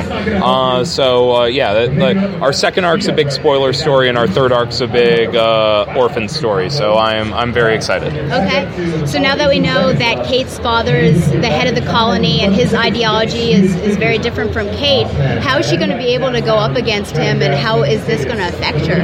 Oh, it's going to affect her really deeply because I mean, in the in in that incredible like Bat, Batwoman elegy storyline uh, by Rucka and Williams, you know, the it it it, it ended on that that gut wrenching moment where she found out that he had been lying to her about Beth uh, for her since she was eight years old, um, and that is that that betrayal led to a real rift in them that they had only just begun to heal before she finds out about this other lie, and all of the the, the things that I think are the thing that I think is crucial in understanding those mo- moments is that everything that Jacob has ever done is, was has been to protect Kate um, and help her become who he thinks she has always wanted to become. Uh, but you know, it, it's also really assumptive and wrong of him to be doing that. But it like you know, I, I saw some people like you know talking about that beat and worrying that you know Jacob's going to become like this cackling villain and all of that, and that's never the intent. You're going to see in the next few issues flashbacks to you know earlier moments in Kate's life and how these char- how the that relate the relationship between Jacob and Kate Kane is so close to the heart of that character, um, and you know the the fact that everything Jacob has done, even the lines he's been willing to cross, has all been in response to in response to what happened uh, that you know to Kate's mother and sister, and uh, that and that that truth is always going to bond them, even though even if uh, it gets to a point where she can't forgive him, and that that is a really interesting dynamic that I think is going to play out. You know, it's already it's been playing out for years, and I can't wait to to dive that knife, uh, twist that knife a little harder, and like and really get to the heart of you know what it's like to truly love some love and care about someone, but also you know not be able to go with them anymore, to not be able to stand by their side. Um, so yeah. Yeah, I'm loving your take. Thank you so much. Well, thank you. Send need to send Twitter. Or else I'll never be. Have you met? We, Stella? we met last year. Yes, that's fine. Yeah. I was tweetering. Uh, this what is going on here? I, I is what's going on down there. This is distracting. I'm with Tom King, the current writer of Batman. So as we enter this new era of Batman with you at the helm, how would you describe him as a character moving forward in this current story? I know we only have five minutes, but can I stop and say thank you for you interviewing me and how much I appreciate that. I Um, appreciate you. I was bummed I was on the list but didn't get in, and I'm like, oh man, I didn't get to That's, talk to that's him. insane. Okay. So, yeah, well, right. here we are. I'll talk so here fast. we go. Okay. Um, he's met the Gotham and Gotham Girl. Mm-hmm. They're these two characters that represent, in his mind, almost an idealized version of himself. They have powers he'll never have. They're, they survive the experience that almost killed him, the death of his parents, in PC3. And so now he has hope in them. He has hope that they might be something special, something that can be the answer for the question that what kind of superheroes Gotham deserve? Maybe they don't deserve someone dark and broken like Batman. Maybe they deserve someone like Superman. The problem with Gotham City is hopes tend to get crushed. And when that hope gets crushed, when, when his his faith in those people might not be as pu- um, might not turn out as well as he thinks it does. Mhm. What does Batman do? And that's the challenge to him. That's the challenge to his psyche of this character. And the idea is to make this big and as fun as possible, and just show you some kick-ass Batman. There's a certain danger level with Gotham City and Batman, and he can mostly take care of himself against these villains. But there's now this idea of escalation because you bring in these superpowered villains. Is that going to change the whole climate of Gotham City and start bringing in new villains that then match their power level? Well, I want to make it slightly to be. I think the idea behind Rebirth is to unite this universe again and, and, and to make these stories matter in the classic sense of continuity. I'm a big continuity nerd. And I, I didn't want it to be like, okay, Gotham City is where all crime happens and Metropolis is where all the asteroids fall. That makes no sense, right? Yeah. Like, so, like, there's crime in Gotham City and there's asteroids that fall on Gotham. And I think Batman has to come to grips with he can't always be the hero that does that, or maybe he can be. And if he is, if he is the hero of Gotham, what makes that special? And I wrote this first issue where he's on a plane, it's crashing, he's about to die. And, and, and, the whole comic and the next whole year will be about that moment where he's like, I can save this city, but to save it, I have to die. I have to leave Damian without a father. I have to leave Dick without a friend. What does that mean to him as a person?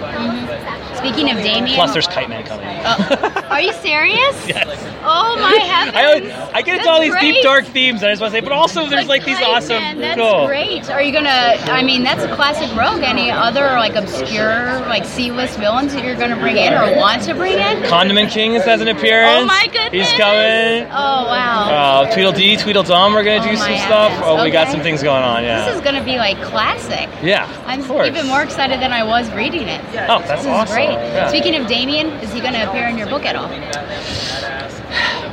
I want Damian's in Teen Titans, right? Okay, yeah. And I want him to build that world there because to me, Teen Titans growing up was one of the greatest DC books of all time. Mm-hmm. And so we're going to give him a little space to grow. Because again, I want continuity to flow, and if I put him in my book, then he can't be as good as he is in that book. Okay. So the focus of Damian is on Teen Titans. I mean, he exists, and there'll be overlaps, and there's a big crossover event coming, and he'll be in. He'll and because they're when they fight these monster men, basically the Hugo Strange, he'll need all his family. So there's there is Damian appearances, but I want the focus of Damian to be in the Teen Titans book, which is going to be amazing. Okay. You end the last issue with three big hitters. You've got Sam Lane, you've got Waller, and then you have Hugo Strange. What are these three up to? What are they doing together? Right? No, yeah, and not yeah. Waller, Lane, Hugo Strange, Yeah. and Psycho Pirate. Yeah. It's a Justice League villain, a Batman villain, a Superman villain, and a Suicide Squad, whatever Amanda Waller Right, is. yeah, yeah. So it's amazing. That's a DC universe in one room, Yep. and Batman's not there. And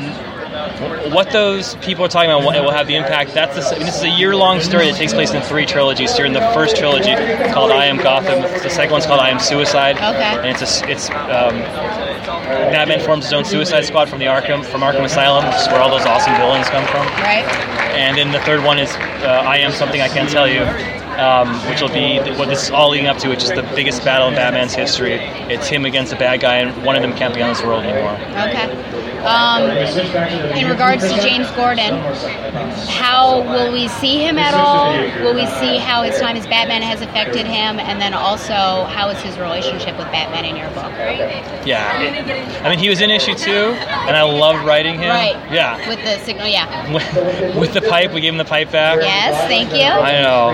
Um, His lungs probably don't thank you, but it's good to have classic Yeah, Gordon back. yeah. yeah. Well, I, I love classic, and I wanted to start with classic. So yeah, yeah. I, I think his relationship with Batman is actually fairly stable. I, I, I wanted to start this book, and, and Scott and I agreed with this, and I called Dave uh, Finch, who's my artist on this and partner, and we also agreed that, that what we wanted was to go back to classic. And when we think classic, I think animated series first season, like like just Gordon on a roof and that, that, that classic relationship. We need to just start there. Start when you close your eyes and think of what Gordon and Batman feel about each other. That's where we are at this point. Okay. So we start there. Now all of that's going to fall apart as this year goes ahead, and be, because that's what comics are. It's a tearing apart of something to see the strength of it. Right. Okay. That's what we do in comics. Um, will we see Julia Pennyworth at all in your book? Not for a while, but Okay. I have a plan for Julia. She's a secret origin that nobody knows about. Oh. I think I can leak it a little bit. A, there's a secret relationship between Ju- um, Julia and, and another uh, major DC character, but I can't talk about it, and so we're eventually going to bring that out. Okay. Yeah. Talk about Duke Thomas a little bit. Um, Batman is kind of giving him reins, like you do what you need to do.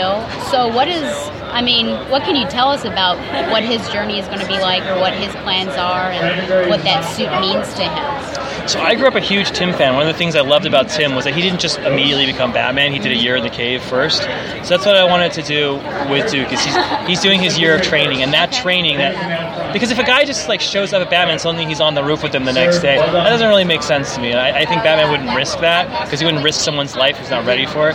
And the story of Duke's training, that's what All Star Batman is. That's what Scott Snyder's doing. So once that training comes along, Duke will assume a new role in Gotham.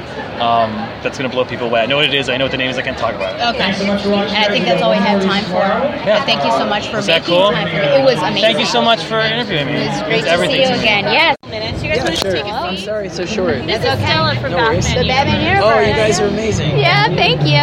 It's, Take a seat. I'll take a picture. Okay. It's a little surreal, surreal talking to you because we talk about you all the time in your work and how appreciative we are. of your Oh, genius. you guys have been like so kind to me from day one. Thank so you. Thank you so much. So, traditionally, your books have impacts across the universe. So, is All Star Batman going to have that sort of impact going forward, or is it just going to impact Batman and Detective Comics?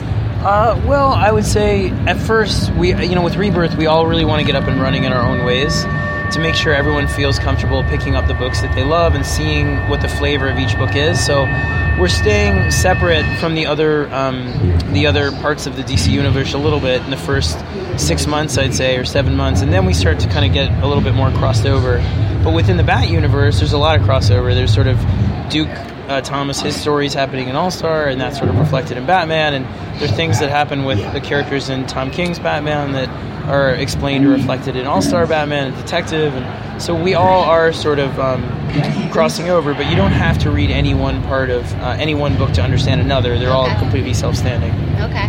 What made you want to start with Two Face as your initial villain? I've had my eye on him for a long time, and I honestly I think he's a perfect villain for right now, where he believes that this is his era. Okay. Because he feels like it used to be sort of well, people are afraid of the chaos, but now they're used to the chaos. The chaos is like the Joker. Now they're used to the um, the chaos, and so instead they they making their decisions. Are they going to face it bravely? Or are they going to retreat more fre- and uh, uh, more selfishly? Are they going to uh, put sort of um, the hero side of their heroic side of their face forward, or are they going to actually be the dark side?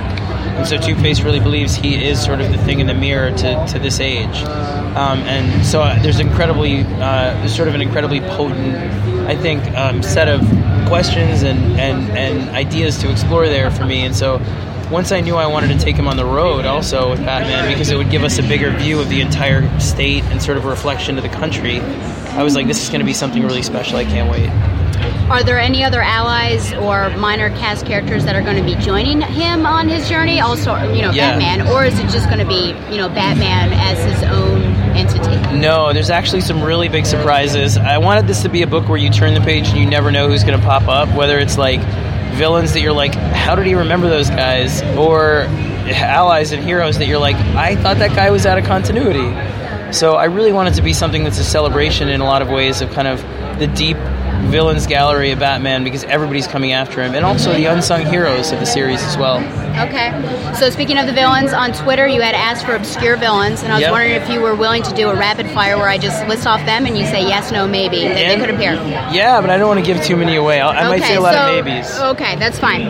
Condiment King, No, Egghead, maybe, Cavalier, maybe. Sterling Silversmith, Uh, no. Bookworm, Yeah, I, that's it. Probably a yes. Kite Man, Kite Man is in Batman. Polka Dot Man, No. Maxie Zeus, Uh, yes. Later. Jackanapes, No. The Getaway Genius, No. Ten Eyed Man, Uh, that he's in another book. King Tut, Yes. Later. Dr. Phosphorus, Uh, maybe. The Baffler, Uh, no. I've, I don't know the Baffler actually. Man Bat. No, man, Bat's too big. He's he's going to be in another book. Okay, Killer Moth, Yes. Firefly, Yes. Ventriloquist Arnold Wesker, Uh, he is in another book. Hush, Uh, he's no. also big, Ratcatcher, Uh, I thought about Ratcatcher, but I just thought he was too gross. He's not in it. Mr. Toad, No. Deacon Blackfire, Another book. Magpie, Magpie is in it actually. Outsider, Uh, no. Penny Plunderer, Uh, Penny Plunderer is not. Terrible Trio, Terrible Trio actually was in it, uh, and then they told me they're not sure if they're in continuity, but you might see them pop up. But there's so many others, from the Royal Flush Gang to Yep. Copperhead to uh, Gentleman Ghost to a lot. Okay, and then final question with your artists. I mean, you're so used to working with Capullo, and now you've moved on, and you're having John Romita.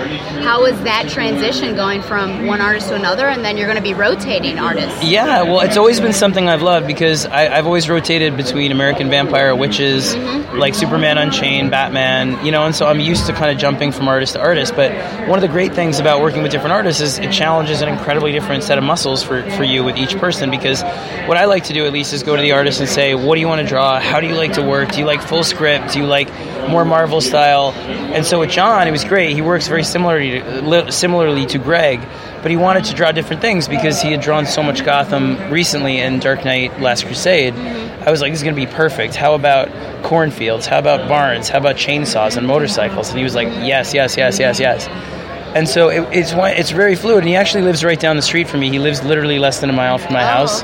So if anyone like if he doesn't like something, he can just come bang on the window and be There like, go. you know, no. And then if I if I'm like if ever he had pages late, which he never ever ever does, literally never does, I'd be like, where are those? So being close to each other is fun because we meet in a bar downtown and in the little town, port town we live in, and just go over ideas for it. And so it's a really organic way of working. Okay, well, thank you so much for your time, and Oh. I'm looking forward to it. No, let me say thank you guys to you guys. Batman Universe has been kind to me from the moment I started in this, and it really means the world. So thank every thank you to everybody that's part of it, and you guys are just great. Yeah, well, it's well deserved. All this stuff that you do, we love. Thank So, you, I thank appreciate you. it. And for me, that ended actually my Saturday. Uh, so the guys and I just hung out after that. Um, so on to Sunday.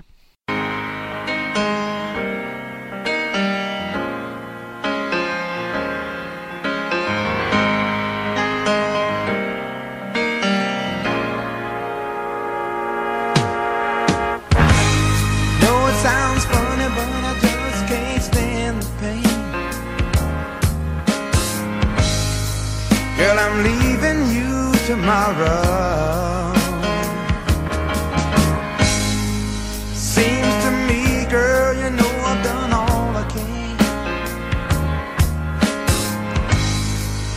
see, a big stole, and I borrowed. Yeah. Ooh, That's why I'm easy. I'm easy like Sunday morning.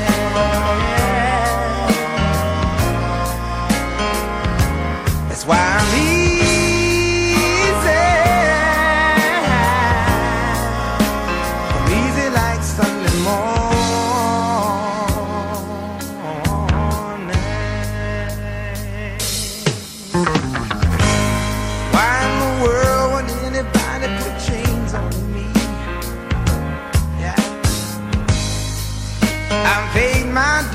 to make it.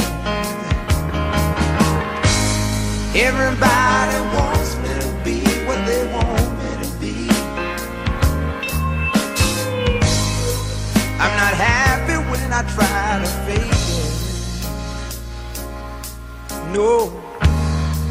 Ooh, that's why I'm easy.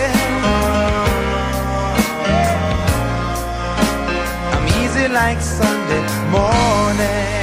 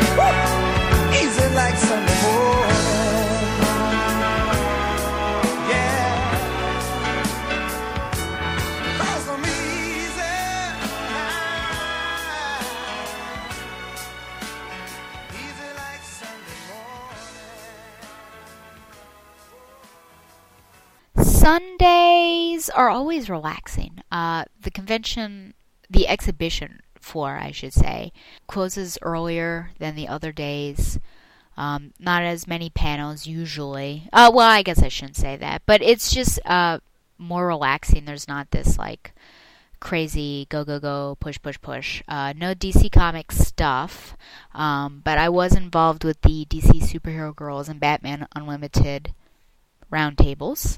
Those were really fun, and I did do a write up on both of those to recap sort of what was said and everything for the Batman universe. But you can hear the entire inter- uh, the entire press, and I should warn you that um, these are both very uh, they're long. Um, I think like 36 and 42 minutes. So just be aware of that. So for DC Superhero Girls Hero of the Year, uh, there was Tara Strong, who plays Harley Quinn, Poison Ivy, Grey Griffin, who plays Wonder Woman, Anais Fairweather, who plays Supergirl, and Teala Dunn, who plays Bumblebee and Artemis, and Stephanie Sheh, who uh, or Shea, who plays Katana. The director, who was um, Cecilia Aranovich, and I call her like Ilyevich or something like that on the recording, so you can neglect that. And then the producer, uh, Jennifer Coyle. And then for Batman Unlimited, uh, Mechs versus Mutants, there was Roger Craig Smith, Batman Bruce Wayne, Will Friedle, Nightwing Dick Grayson, and John DiMaggio, who plays the Killer Croc. Jennifer Coyle and Cecilia Ivanovich for DC Superhero Girls Hero of the Year. Doing well. Oh, this is so intimidating. Look at all these cell phones. So what was the, uh, I guess, overarching goal of the show going into it, like story-wise? Like, were y'all just trying to just tell standalone stories, or kind of like just see this, I guess, overarching plot for the whole series? Oh, I have a whole thing for this. It's uh, our in our first 72 minute uh, venture. Uh, the heroes of Superhero High take on their uh, darkest foes yet. Um, and Dark Opal and Eclipso um, try to channel the powers of the amethyst on top of the school in order to plunge the world into darkness and take over. So yes, the super at superhero high are the the only thing between them and world domination. Would you say that this is standalone? Like, could you just watch this and get a good idea of what it is, or do you have ties to the shorts and then even some of the comic stories that have been coming out? There, there are some threads definitely through the shorts, but, but absolutely you can watch the shorts. Okay. Yeah, you won't be lost. you haven't seen the shorts. So, what's something that you you know you want people to take away from this, especially what do you want young girls to take away from this? Um, you know, is there anything, is there a message that you have in mind, or was it just you wanted to do a good story? Being a hero is uh, not just a matter of who you are, it's a matter of what you do and the decisions that you make. All of us have it within us to be heroes every day. That's another plot of the movie. We have a, there's a competition at the school called Hero of the Year. So the students, you know, most of the students, the main students are nominated, you know, to be Hero of the Year. So, uh, you know, that's that's in relation to what you were saying. Do you have favorite characters on the They're all like our sisters and our children. It's so hard to pick. We uh, we all love Harley Quinn. She's she's fun, fun, fun to act for. But um, at the end of the day, they all have their wonderful points Yes. for me. I really like Wonder Woman, and I like how her character has changed, you know, from the beginning of the shorts to where she is at now. You know, there's a lot of character growth, and she's becoming a real leader. So uh, I think I really like Wonder Woman. How did you go from like taking not only a lot of the female heroes in DC Universe, but taking some of the villains like Poison Ivy and Harley Quinn? What made you decide to make them into this kind of good guy school? This is um, you know, it's part of making this um, acceptable for, for younger girls, and like it's very interesting to uh, give these characters like to wash away their origin myths and to give them a fresh start with an alternate universe. But um, it's, it's nice to meet Harley Quinn, who hasn't met the Joker. yet, you know? Well, in that way, um, what do you, in writing this, this movie, uh, especially you know with, with women behind the camera, you know, in the conception of it, what do you think are sort of things that, that you're impl- implementing that you feel hasn't been done yet in terms of you know women writing women, you know, in terms of portraying female characters in a, in a strong way? What do you think are things that like you're putting in here that like just have not been thought of typically in traditional superhero stories, especially when it's written by men? Well, um, that's a tough one, but uh, honestly, I, I think that what we touched on before with them having different origin myths is, is one thing, and another another thing that we do is um, we consciously make a choice, tell the animators, tell the story artists, of which we have a very high degree of women artists on this project, not just myself and Cecilia, but we have several story artists, color artists, prop artists who are um, every step of the way. Um, that's a real, real groundbreaker for animation because it's a traditionally uh, male field, and, and we do have a couple of male artists on it who are fathers of daughters who are doing it for their daughters. So we have a real conscious effort to keep the characters from, you know, from even posing too feminine. Like keep them uh, planted, their feet planted. They are they're not like sexy or coy or Yeah. you know they are um, you know they're reactive to their environments in a natural way and um, then in terms of the costumes you'll notice a lot of a lot of these characters in their comic origins are scantily clad. To Put it in a nice way, yes. so we've done our best to make sure that um, they are garbed appropriate for for fighting crime and uh, and wearing comfortable shoes and holding their own against the police. And I think from yeah, I And the bad guys. from an artist's point of view, you know, I think uh, women can bring definitely like something else to the table, you know, because women have been teenage girls, and you know, after all, this is these are teenage girls. You know, they're superheroes, but they're also teenage girls. So I think uh, you know the women artists can bring like a different you know sensibility, you know, to these characters. Yeah, so because we've seen um, you know, on the Marvel side, they starting to change a lot of women characters that had skin and player costumes and change up. Do y'all see that? I mean, from what you guys are doing, do y'all see that changing in the comics? I guess. Yeah. Based on the I mean, you actually do you see maybe some of the comic books changing based on what you guys have presented in the movie? I, I don't really know. I mean, well, I mean, can you see that? Possibly? I hope so. We hope so. Yeah. I, I, maybe it's a little early to tell. we have our own comics, certainly. Yeah, so that's true. that's that's a that's a groundbreaker right there. Like we have a, a There- comics and and Sorry, action sorry. figures. Okay, sorry, you go. Well, there are there are a lot of characters in this. A lot of characters in the in the series, and um, it's just on the, just on the poster. There's like a there's, there's a, like half a dozen uh, prominent leads. Do you think this? Do you see this story as an ensemble story, or will it focus on either Supergirl or, or Wonder Girl or Wonder Woman? It's a little bit of both.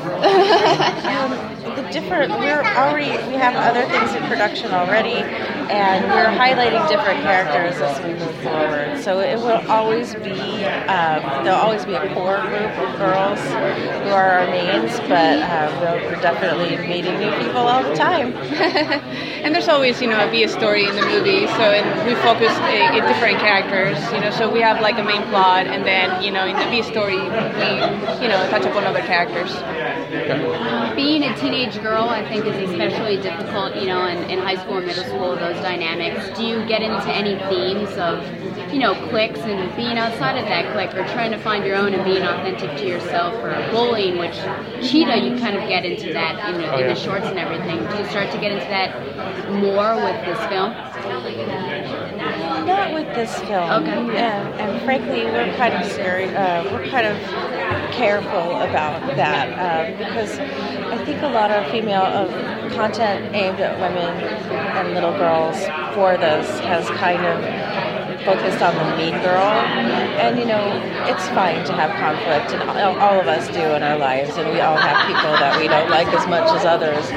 But I don't think that we want that to be a main drive of this, simply because we want, uh, you know, we want to support women and support women supporting women. Yeah, and I think we wanted to focus more on this. These are these are superheroes who happen to be teenagers. You know, not the other way around. You know, we didn't want to like focus so much on.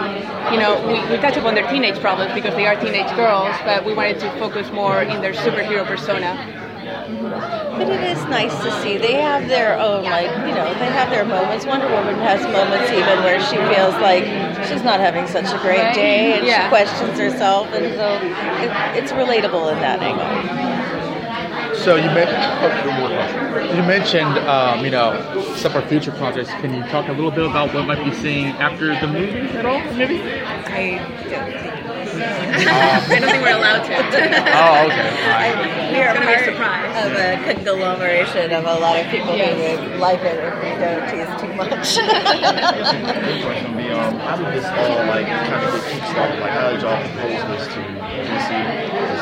Actually, it was proposed to us. Oh, okay. Um, the DC and Mattel joined forces with Warner Consumer Products in the beginning and uh, thought of this idea and approached us as artists to bring it to life. I mean, was there a bit of a challenge, I guess, trying to come up with, I guess, designs of how you wanted these characters to look? yes, it's been tricky because we've. Uh, I mean, we, because we're pleasing a lot of people, we have to make sure that the toy company can manufacture the costumes. We want to make sure that the animation is true to the toy without breaking the bank with the animation. And uh, so, yes, there's a lot of um, a lot of cooks in the kitchen, a lot of people to please, and a lot of characters. We've designed about 250 of them so far. I mean, you have to Yeah. compromise on anything? Like maybe something that didn't actually go on the, or pretty much stuff that's left on the cutting floor that didn't like, go. Oh, I'm sorry. I mean, did, did y'all have anything that was like that didn't go through that you actually wanted to kind of push? You know, sometimes it gets tough when you have, especially with the shorts, and you have to hit a three minute uh-huh. time, you know, and you just can't fit everything that you want in, and like, Yeah. you know. Well, I think the movie is a good opportunity for that. You know, you want to explore more, you know, about the characters. You know, you have a chance to do that in the feature length. You know, because the shorts you have such limited amount of time. You know. All these all these uh, shorts and movies are so action packed that you usually don't have a lot of time to explore the characters. so uh, yeah. One of the uh, lines that I, I read uh, coming out for the DC Superhero Girls was to be an effort to make be inclusive and diverse. Can you talk about how you approach that in terms of you know not only including different characters of color, but kind of portraying them in a spotlight? Sorry, can you repeat the question? Uh, a line I saw from like when this was first announced that there was a, an effort to be inclusive and diverse with the characters. Oh, okay. Can you talk about that approach? Um, we are absolutely pushing for it um, every chance we get. I think that that's what makes it strong. And like, um, we're going through like, I want more cyborg lines. I want more cyborg lines. It comes down to that. You know, All right. like we're making sure that wrap up. everybody has their say. Thank you, Gary. Thank you. All right. Thank you very much. Thank you very much. Yes. I got my cape on. She's Right? I have my theoretical cape on. Thank you, guys. Thanks. Hello. That way. You two are coming here. So I give you Teala Dunn. Teala Dunn, Bumblebee. Anais Fairweather. Anais Fairweather, Supergirl. Supergirl.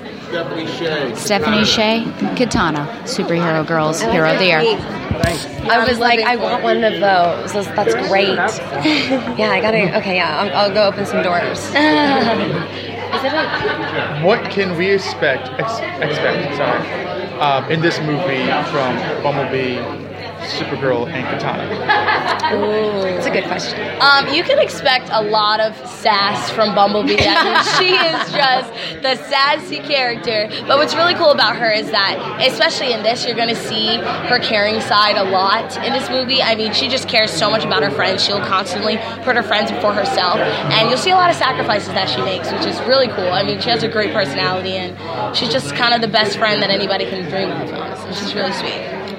Supergirl, you'll get a lot of her backstory and a lot of her history. You get to see what happens to her on Krypton, her relationship with her parents, and kind of the way that Dark Opal uses this against her. So you get to see a lot of Supergirl's massive heart and um, maybe some more insight onto how she feels being on Earth and having these powers, and does she like them? Does she not like them?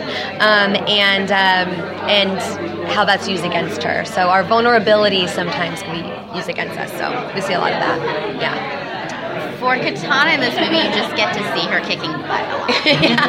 That's pretty much it. Very true. And that's what we want. You know? Yeah. We like watching Katana do that. we do. Did you um, get to meet Helen Slater at all? No. Uh, no. I think that you should have a cameo. I think I should. Let's start a petition. Yeah, let's do that. Can we? I think that I should have a cameo. Okay, perfect. We got it down. but hopefully, I get to at some point. That'd be very exciting. What was like your introduction to the Supergirl character?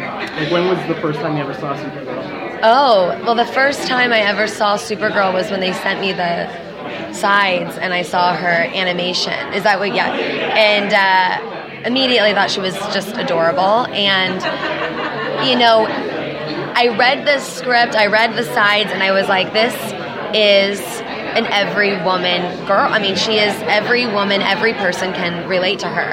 And I loved that about her. People will ask, you know, what was it like putting on this voice or stepping into a character that character that's so iconic? And it's like she just seemed like an everyday girl, an everyday person. And I think that we can all relate to her story and coming into her powers and figuring out how powerful she is and needing people around her to support her in, in becoming this great superhero. So um, that was the first time that I had seen her, uh, this character itself. Yeah, yeah. So for each of you, what's something that you want viewers to take away from your character? Like what's maybe like your character's, for lack of a better term, what's your character's message? What do you think, you know, especially younger girls, stand to learn from each of your characters? It's a good question. that is good. Ooh, baby. Um, I feel like what's good about my character is she's so giving. I mean, she'll literally put everyone before herself. She's just she's just such a giver, and I mean that's really good. I mean, she's not a selfish person at all, and um, I mean. besides the fact that my character is a colored superhero, I think that's really cool too because growing up, I didn't see any black superhero girls. I mean, I didn't see any black superheroes, but I definitely didn't see any black superhero girls. So I think that's really cool, and a lot of young girls can relate to my character in that fact and say, "Oh my gosh, like she looks like me." So that's really cool. So I feel like that's something that they can take away from it as well. I love that. It's great. Um, I think with Supergirl, like I said before, I think uh, everyone can kind of see themselves and a little bit of themselves in her. Yeah. So I really hope that people walk away with that feeling of self empowerment and um, kind of seeing the possibilities that are available to them, uh, such as you know, with and Supergirl's uh, powers. So uh, I think that's kind of what I I'd want people to walk away with is is having more power within themselves. Yeah. Um, for Katana, I don't know if you get get it specifically from this film, but um, she's really competitive, and I think that in terms of for her character, what I'd like girls to walk away with is that it's okay to be competitive. You know, I think a lot of times girls were taught like you need to play nice, don't be so aggressive, don't da da da da. But it's like no, you can be competitive, and you can be competitive competitive with your friends, and that doesn't mean that you're being mean. You're still friends and compete for what you want. Yeah. Yeah, Bumblebee and Bumblebee and Katana, they go back and forth a lot. In a good way, though. Yeah. They do, yeah. They do. So having these young characters, uh, like going through things that like other young people go through, do you think that it makes them more relatable and, and they go through some of the struggles that you know, like everyday high school children go through? Oh, for sure. Oh yeah. I, I think it's. I, I think. I keep feel like I keep saying the same thing, but I'm like I'm sorry, my answers are all the same. But um, I think young people in high school or young people, especially in junior high, junior high was like the worst. It was hard, it right? Was the It was really hard. It's so it's such an awkward time. It's So like, awkward. I feel like in junior high, you're like, I have arms and legs. Like it's the first time you've seen your body before. Um, it's there's so much to pull from, you know, from the show and for everybody. Um, and I love seeing them. I love seeing like these superheroes in the framework of being in high school. You know, it's like because here they are, they have all these powers, and they're still. I, I'm talking speaking for Supergirl because these girls are just like super, super powerful, but she's awkward and she's like how do i do this? How do i use these? And and so it's it's neat to see that setting for a superhero. I, I love seeing like i mean you know flying through the hallways at school and seeing the cafeterias and the conversations and it's just it's so much fun. And then in this film you get to see outside of superhero we get to go to the, the moon. So i mean what does that look like? You'll see so. Um, so Katana's going to be in a movie coming up soon, but she's not really a character that has been portrayed. I mean, she's been around for like 30, 40 years, but she's not been portrayed in a lot of media. So, like, you have the movie version, then you have the superhero, the DC superhero girls version. Uh-huh. When you say movie version, you mean Suicide Squad? That's what I mean. Okay, Yeah, yeah, yeah. okay. Oh, there's also this, this too. Um, so, how do you think? You know, I, we don't know much about her in the movie, but in this one, which has actually been around longer, how do you think that yours kind of sets herself apart, and especially for a younger audience, makes Katana a bit more palatable, or at least differentiating in that way compared to the kind of more adult movie version? Well, in this film, you don't really get that much of her backstory, and I think that like in in Katana, in the lore of Katana, a lot of her history happens like later in her life, like when she gets married and all that, and then all the Yeah, stuff yeah. with when she gets her sword and all that kind of stuff that happens later. So you don't really have that. So I feel like it is this interesting blank slate for the writers to be able to create something. I think there is like aspects of her personality that you see because she, she is, you know, she has a, a very strong sense of honor and uh, properness, and I do, do think that you do see that she has a very when uh, she's a very strong leadership uh, uh, personality, and you do see that in this characterization of her. Yeah. And I got one more question. Um, you're also voicing Artemis, is that right? Me? Yes. Um, Probably. it's what it said on IMDb. Oh, oh, okay, yeah, I guess. I was saying, like, what's the difference between Poison Artemis and Poison Bumblebee? Oh, oh, oh, in this. Yes. Oh, okay. I thought you meant like No, no, no. the name of some show.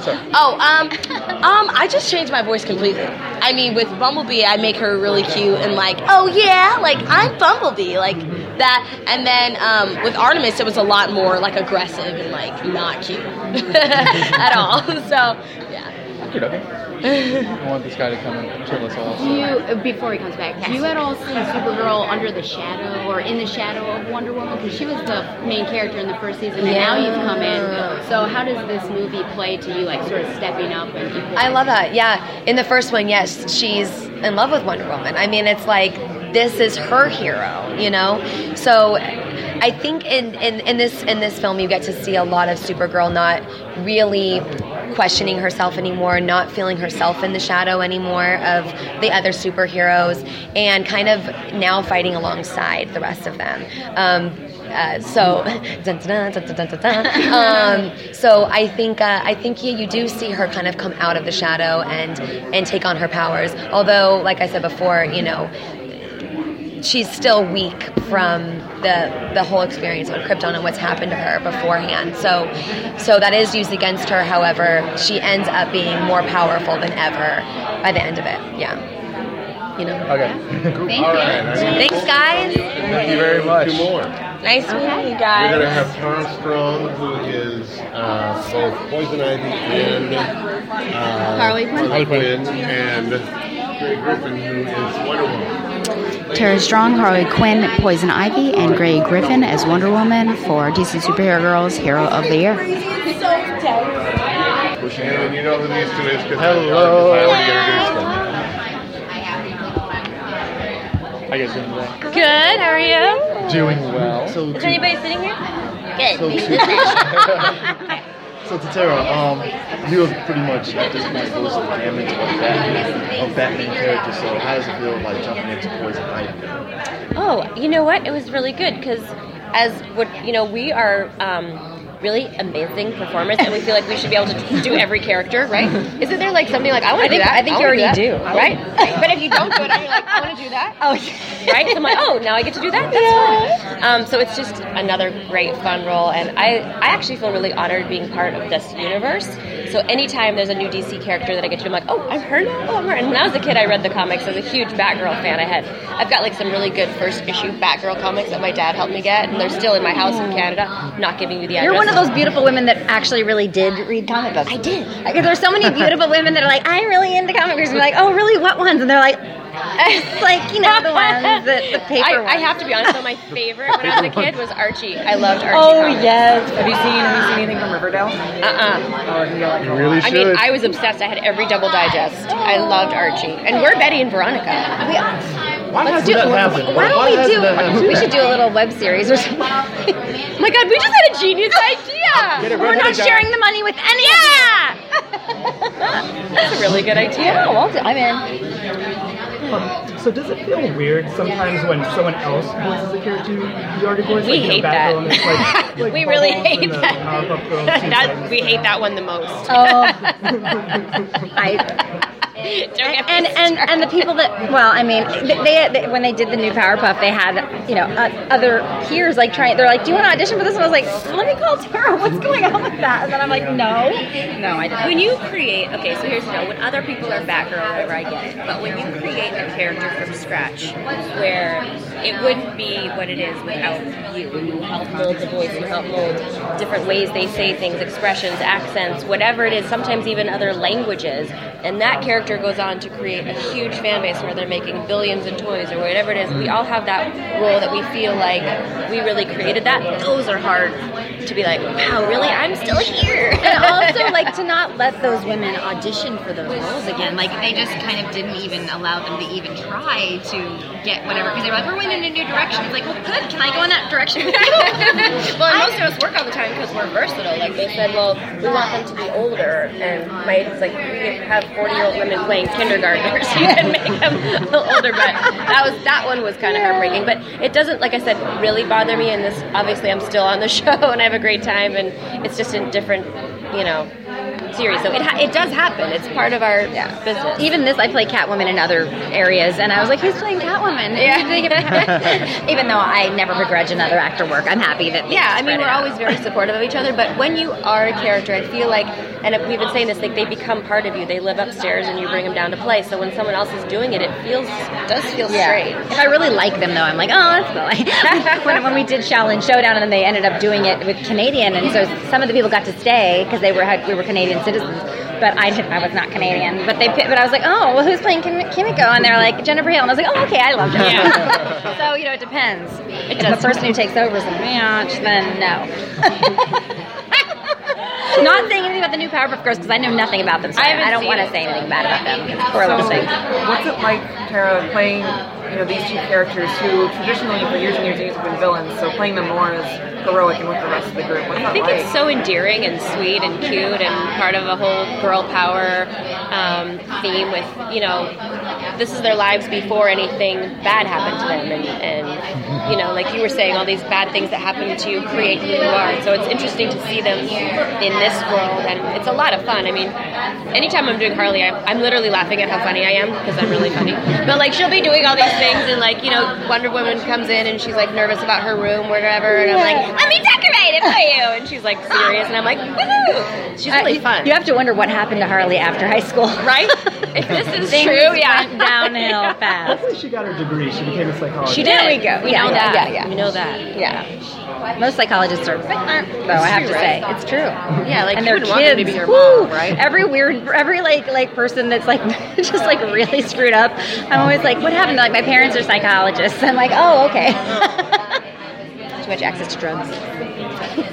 we went off. Where, where, what are we talking about? It's better than your last interview. Oh, my sound bites. My sound Yeah. bites. We've seen Wonder Woman start to step out on her own throughout the, the shorts. So, what's her story in this movie?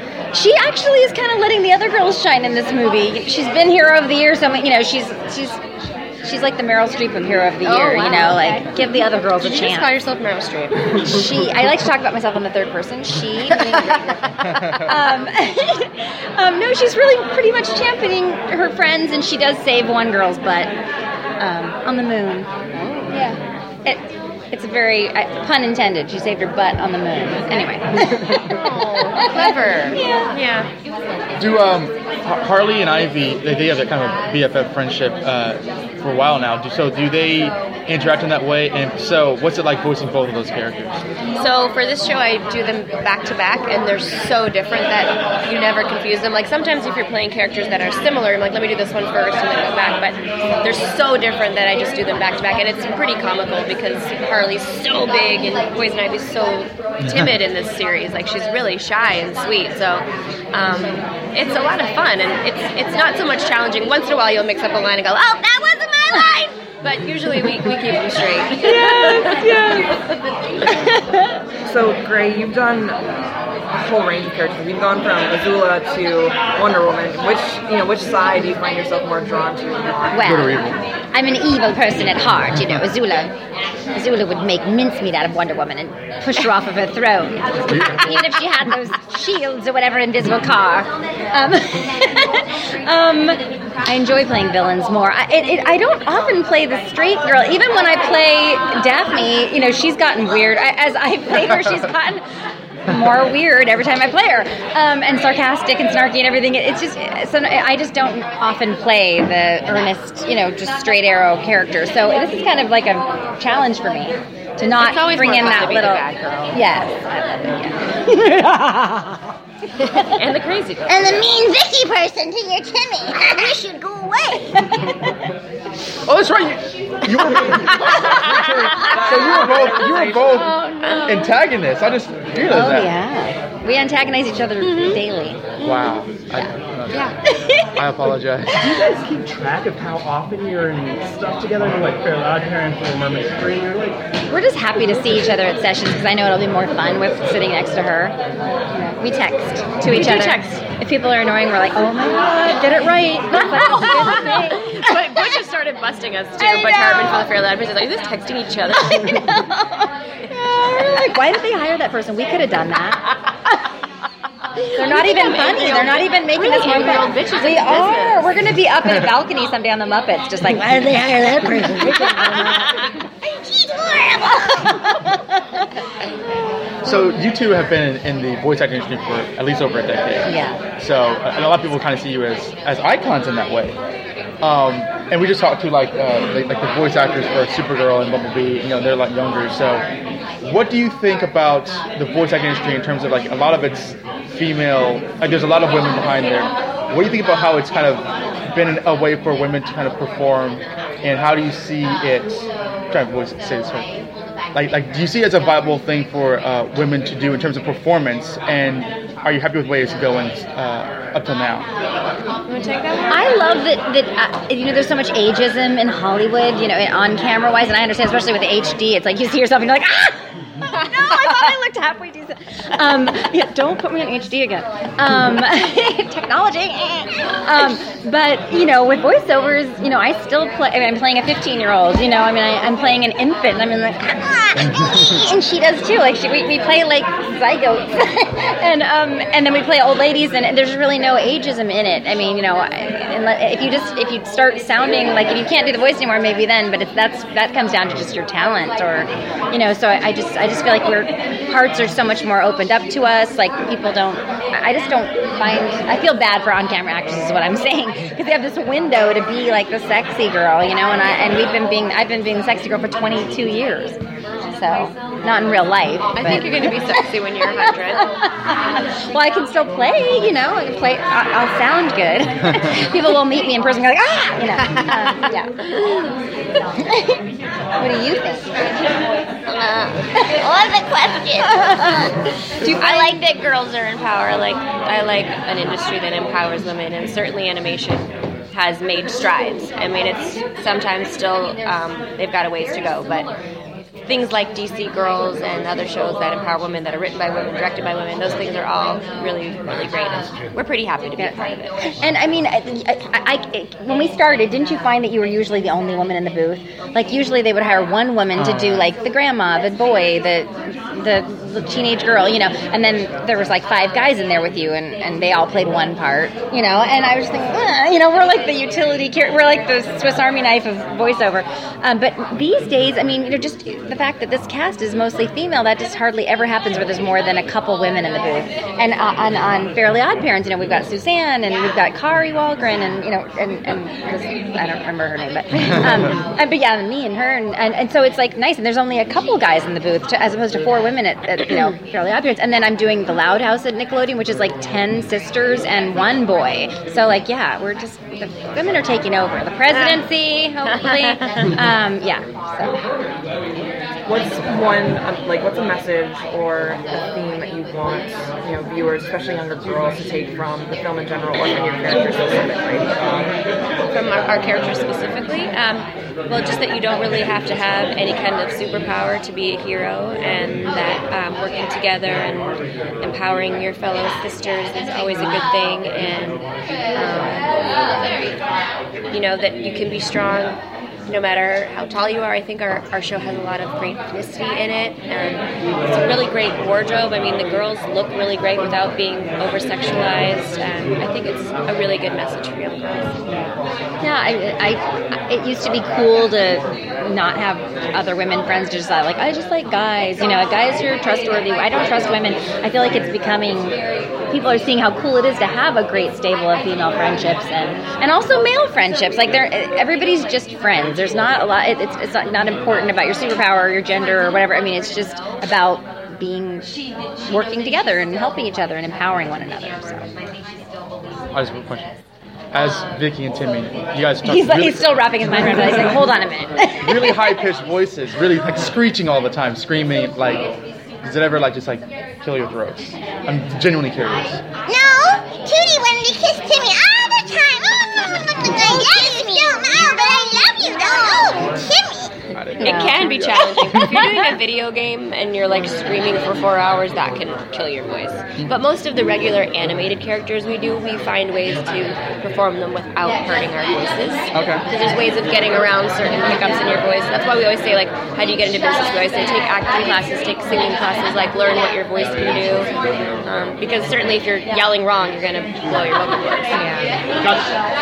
Thank you very much. Thank you. Thank you. You guys are awesome. Oh, I got my that's Raven so ring. Yay! Everybody, I got a lot of credit for that part. She got a lot of credit for Mandy and Grim Adventures, and I got a credit for that. I was, I was Mandy, Wait, but, oh my God. but people were always, people were always like, "Oh my God, I love you as Raven," and they told her, "I love you as Mandy." Okay, what voice, what voice work have you guys done? Was one of you guys on Rugrats or you both were, but she was the main main one. She was You don't even know. Rugrats is my everything. Can you do voice? Yeah, now. Roger Craig Smith, Batman Unlimited. Rapid fire or in a what would that be? was Clockwise the least circle? Do I- obtrusive to your experience? What's the least obtrusive? Don't be so obtuse. it's not obtrusive. Uh, I don't care either way. Yeah, there you go. Exactly. And it wasn't even a question. It was declarative more than anything, I guess. All right. Was it? I guess my question is. We'll go. um, you were in the show Big O. What's that? Big O. the Was I in the show? Yeah, no, no, you were in the show. You played. No. You're thinking of Roger Smith, the character, Oh, my God. voiced by Steve Blum. You just lost your question. No. No. Yeah, exactly. Yes, as, as, as Roger Smith from Scan and all that stuff. Getting confused. It's okay. Anyways, um, the voice of Batman? What's that? It, it feels amazing to, to voice Batman is is unreal. To have been able to do it the first time for Arkham Origins was like I can't believe I get to do this. And then when the, the call came in that they wanted me for another project, it was like. Okay, I mean, like, it, it's the weirdest thing. Like, I never in a million years could have thought that I would be voicing something as iconic as that, and yet I've been lucky enough to do it more than once. So it's, yeah, it's it's an embarrassment of riches uh, in terms of opportunities. Um, and, and and again, it's like I don't know. I know that like it's been so established with, with actors like Kevin Conroy and um, and there's a you know there's there's a list of, of actors that have all lent their voice to Batman, but to, to, to add my name to that list is surreal. Kind of voice Batman. It's like.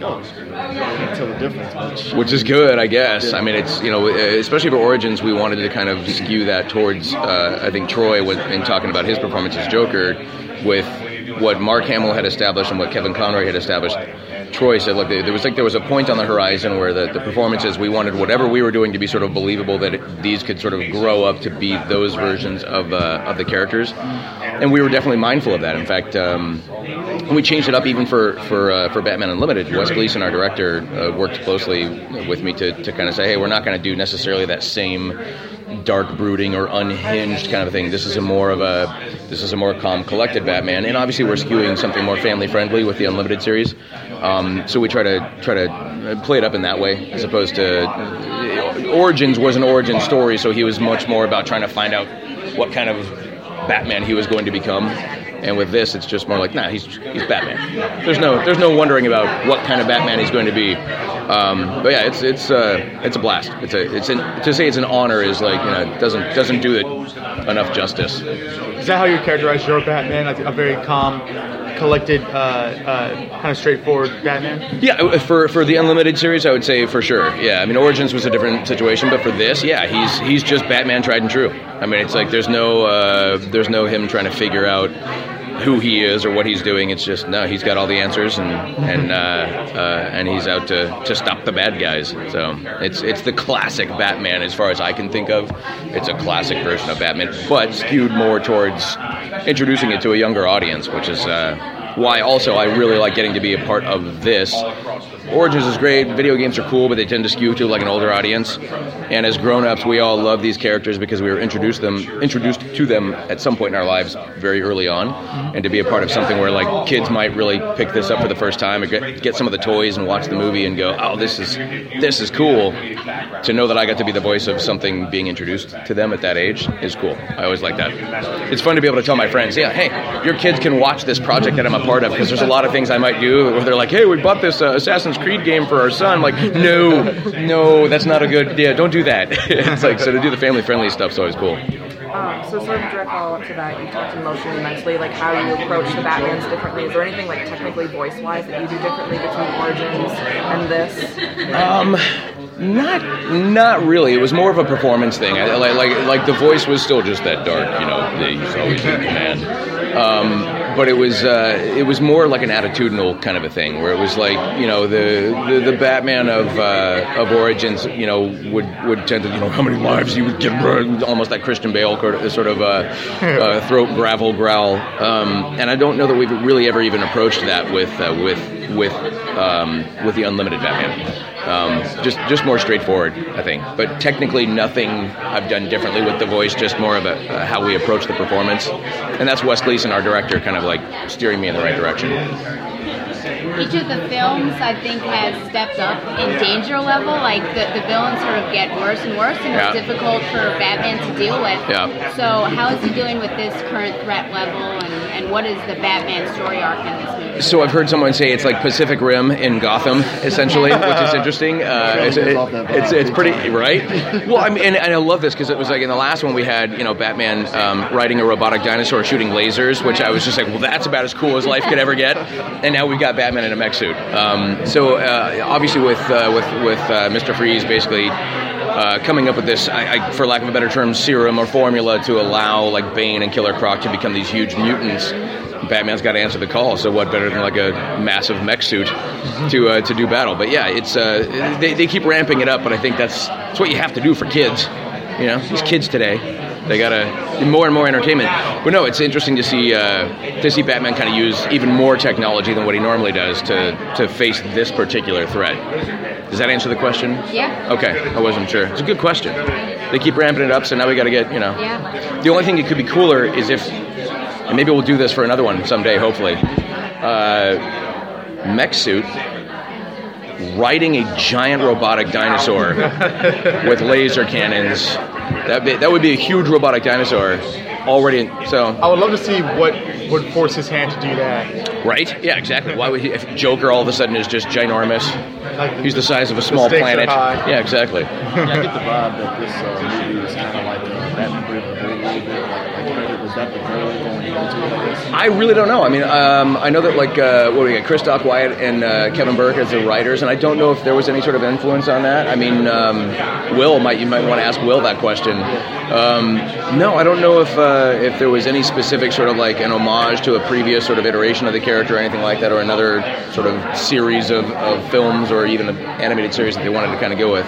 Um, I know that they've got the toy line to kind of support all this stuff, uh, and and obviously like you want to be able to introduce certain elements in that to support the toys and all that kind of stuff. But I don't know. I don't know if it was uh, sort of motivated by any sort of previous iterations. Do you do uh, in this Batman Unlimited uh, version? Do you voice other merchandise in this world? Uh, you know what? I don't. We might do like what they call walla, which is like background stuff, or it's like you know crowd scenes. Um, and I'm sure there's been probably a couple other characters here and there. Like there might be like a police officer that I voiced or something like that. But the weirdest thing about what we do in terms of the way these things are produced and the way the, the process goes, I'm going to watch the film for the first time with everybody else today, um, in its finished form. Um, and uh, and so there's there, it, because we record like sometimes a year ago, if not longer. Um, there, there's a lot of stuff you forget that you did. So you'll watch the film and all of a sudden you go, "Oh, that was me," you know, like for like another character. Um, so I couldn't tell you. I'm, I'm sure there are other little incidental characters that I've done throughout the film, but which ones I couldn't tell you. It's like yes, cop number two. Well, like, like uh, in terms of like like the toys or anything like that, or maybe even a, Batman Unlimited video game, have they approached you say you're the Batman in this version? That this version does a toy, this version does a game. Oh, you know what? It doesn't work that way. I don't think. I mean, it, like it, when they called me to say like they, they want you for another project, I was like, yes, I'm on my way. Where do I go? And I don't think that they, you know, because there've been a number of actors that have sort of lent their voice to the character. I don't think they say like, well, you're this Batman for us, Okay. and that's where you'll stay. It's like. You know, it's nobody owns the roles. Nobody's guaranteed anything. That's why it's always amazing if you get to do it more than once. Um, but no, I don't think there's. They they haven't come to me and said, "Well, you're going to be our young Batman." You know, like you're going to be the Batman for our young audience. It's nothing like that. Um, because there's. I mean, gosh, I'm trying to think of all the different guys that have done it.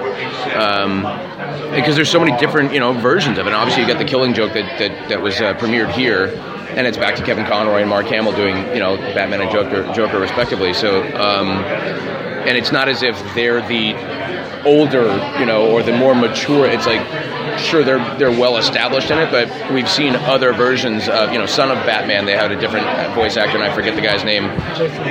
There you go. Thank you. Um, good- on you. Uh, and it, so it, it, it works that way, but I don't think they're looking at, at that saying, well, you'll be the Batman for this series of, of games or this series of you know films, anything like that. I wish it worked that way, but it doesn't.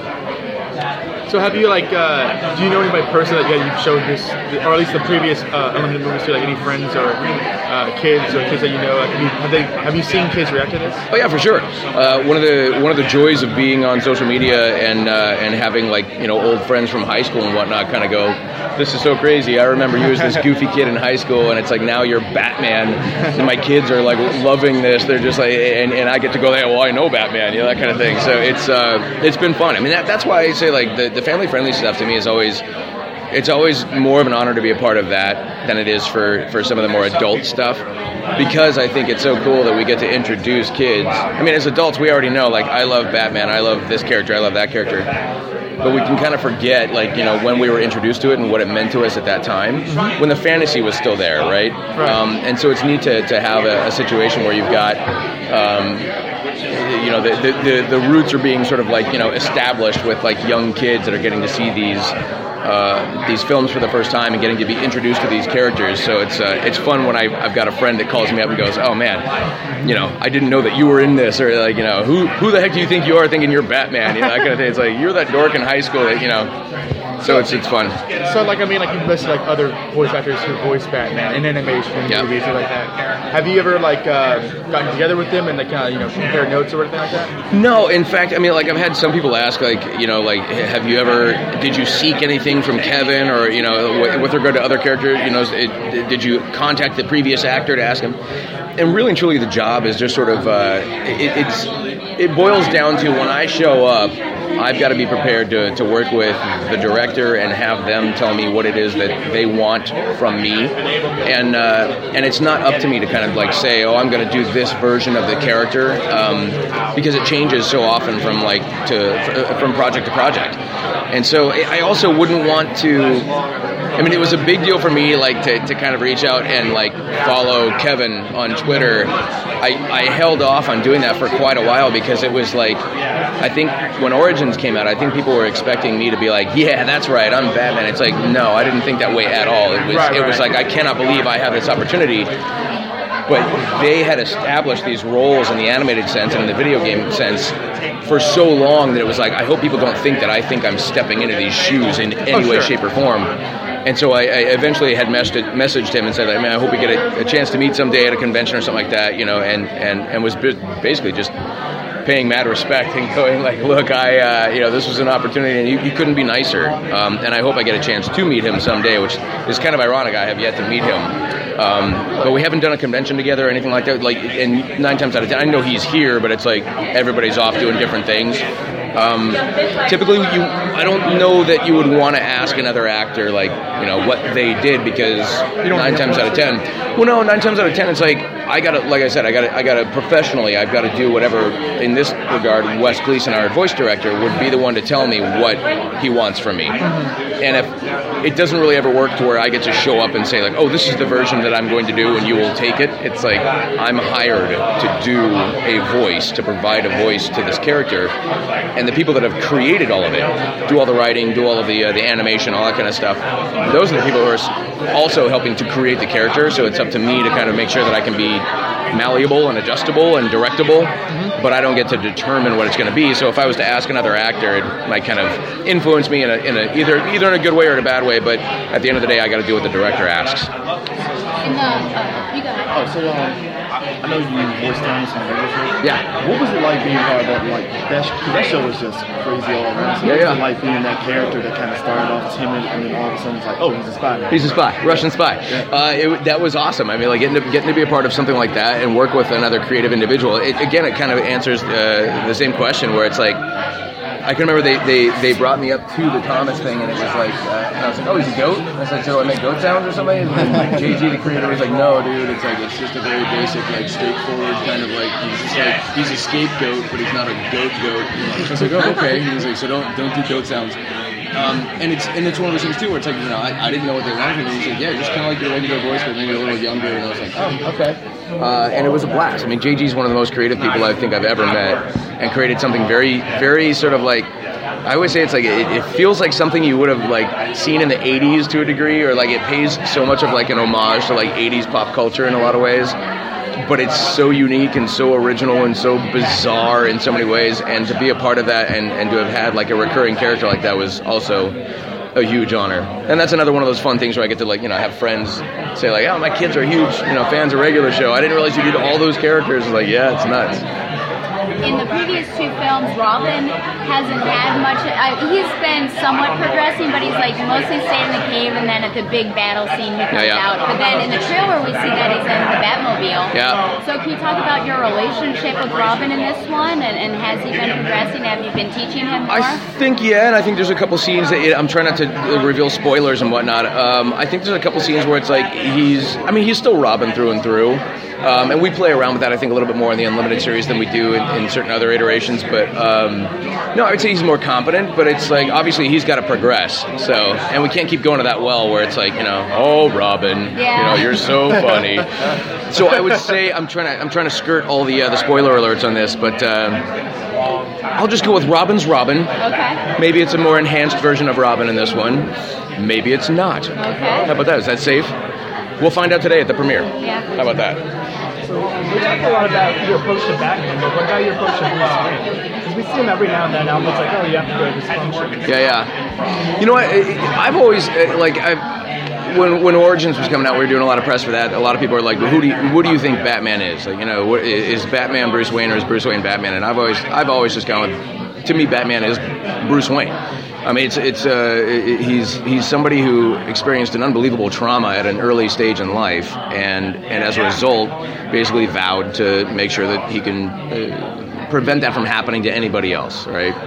And to me, that's that's a very human sort of uh, approach. Like that that to me is a decision that Bruce Wayne made to then go don the cowl and, and become this superhero. Um, the approach when it comes to like Bruce Wayne is, is I think it's maybe a little, still a little more, little more lighthearted and unlimited as opposed to. I mean, I always felt that Origins was basically the story of Bruce Wayne and Alfred, and it, almost like a father figure that Alfred was trying to become for Bruce Wayne in that, and Bruce Wayne kind of going, "Hey, I'm not this little kid anymore. You know, I, I am a capable, competent individual," and learning that he also then needed to accept help. You know, like that, that it could be advantageous to him. Um, and for this, I don't know that we're going to see much of a development or a, a new approach to Bruce Wayne per se. Usually, it's it's more in just sort of supporting the storyline of this duality that he that he you know this dual existence that he has. But I don't know that there's anything too specific or relevant about Bruce Wayne in this particular film. So the approach might not be all that different in this one as opposed to the, the two previous. Nothing? Oh no. You want to sign it to me or?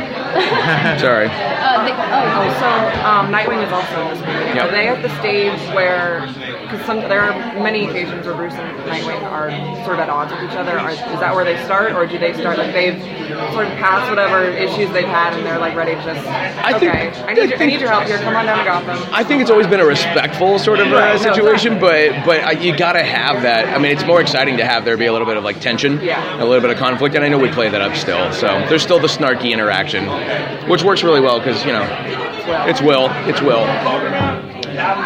Couple more real quick. Um, with the heroes that are involved, we always see Oliver Queen, and then they sort of switch in and out of super. Is there anyone that you would want to really have in there, another superhero you'd like to play off of? Sonic the Hedgehog. Oh. Because then I'd get to play like two roles, and it would be all me, and it would be super important. Okay. No, that would be fun though. That'd be a, that'd be a bizarre. And a, that might get a little. That might yeah, a couple, couple different. Yeah, legally, that might we might get some emails about that one. Guys, thank you. I'm being told I gotta. I think. Oh wait a minute. Will goes here. All right. Thank you, sir. Yeah. Good luck enjoying Will. That guy. Lousy Nightwing. Will Friedle, Batman Unlimited. I'm sorry, what? No, I'm no, no, not you. Oh, God. No, I would never say anything like that. No, that's fine. So you just met Roger. Yeah. Sorry. How you doing today? I'm good. How you guys doing? Doing well. Doing Nice. well. So, um, you know, you, Batman, Terry McGinnis, Mhm. the character. Thank So, you. Do you feel your extension of being Terry McGinnis kind of leaked over into playing bit? Um, a little bit. I mean, I think the voice the voice quality is kind of the same because they're both like those angst-ridden kind of teen, twenty-year-old kind of thing. But it was certainly different because Dick Grayson always has that.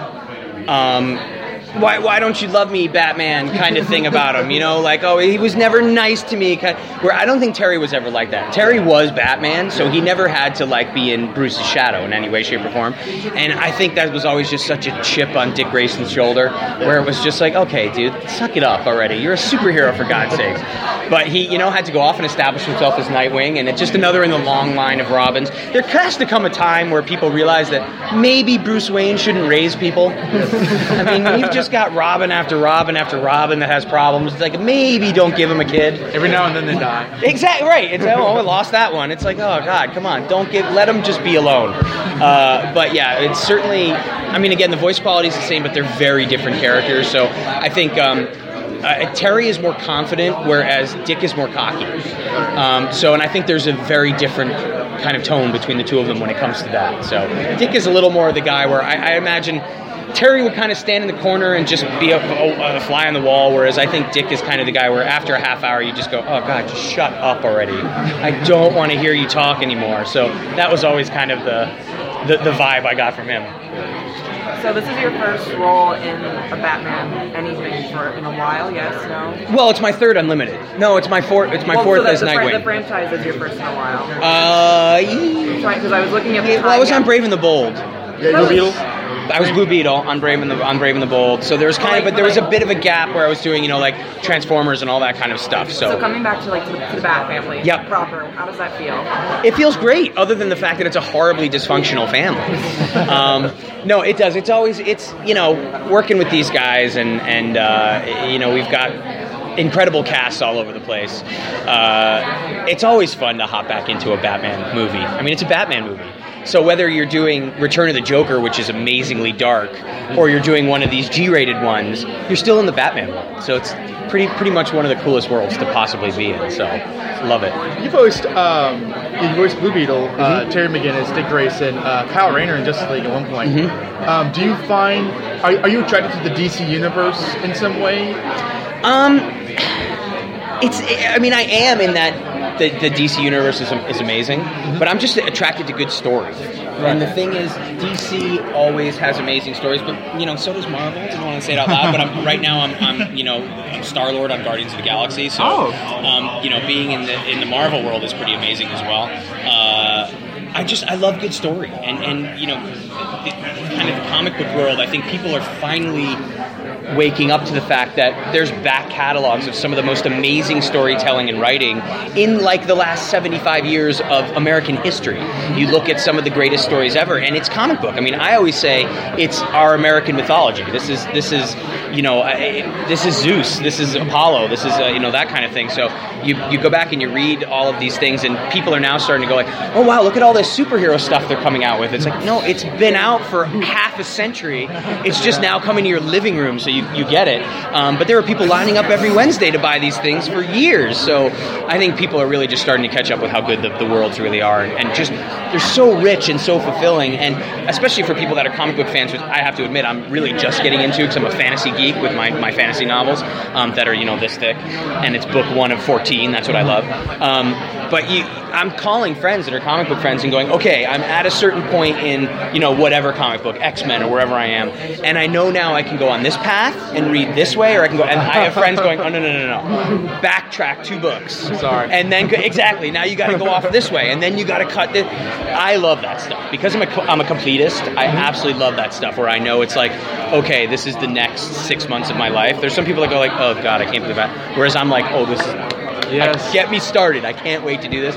So X Men the most, I think, is the one where people are like, "Oh wait, you went this way? No, no, no, you, got to go there." And it's like, "Oh God!" But I love it. So Okay, well, based based on that, based on like you know your newfound reading some of the material, is there a character that you would like to voice in a in a, in a movie? Um, you know what's funny is the character I always say I want to voice is is one from my childhood that's not in comic books or is but in lame comic books.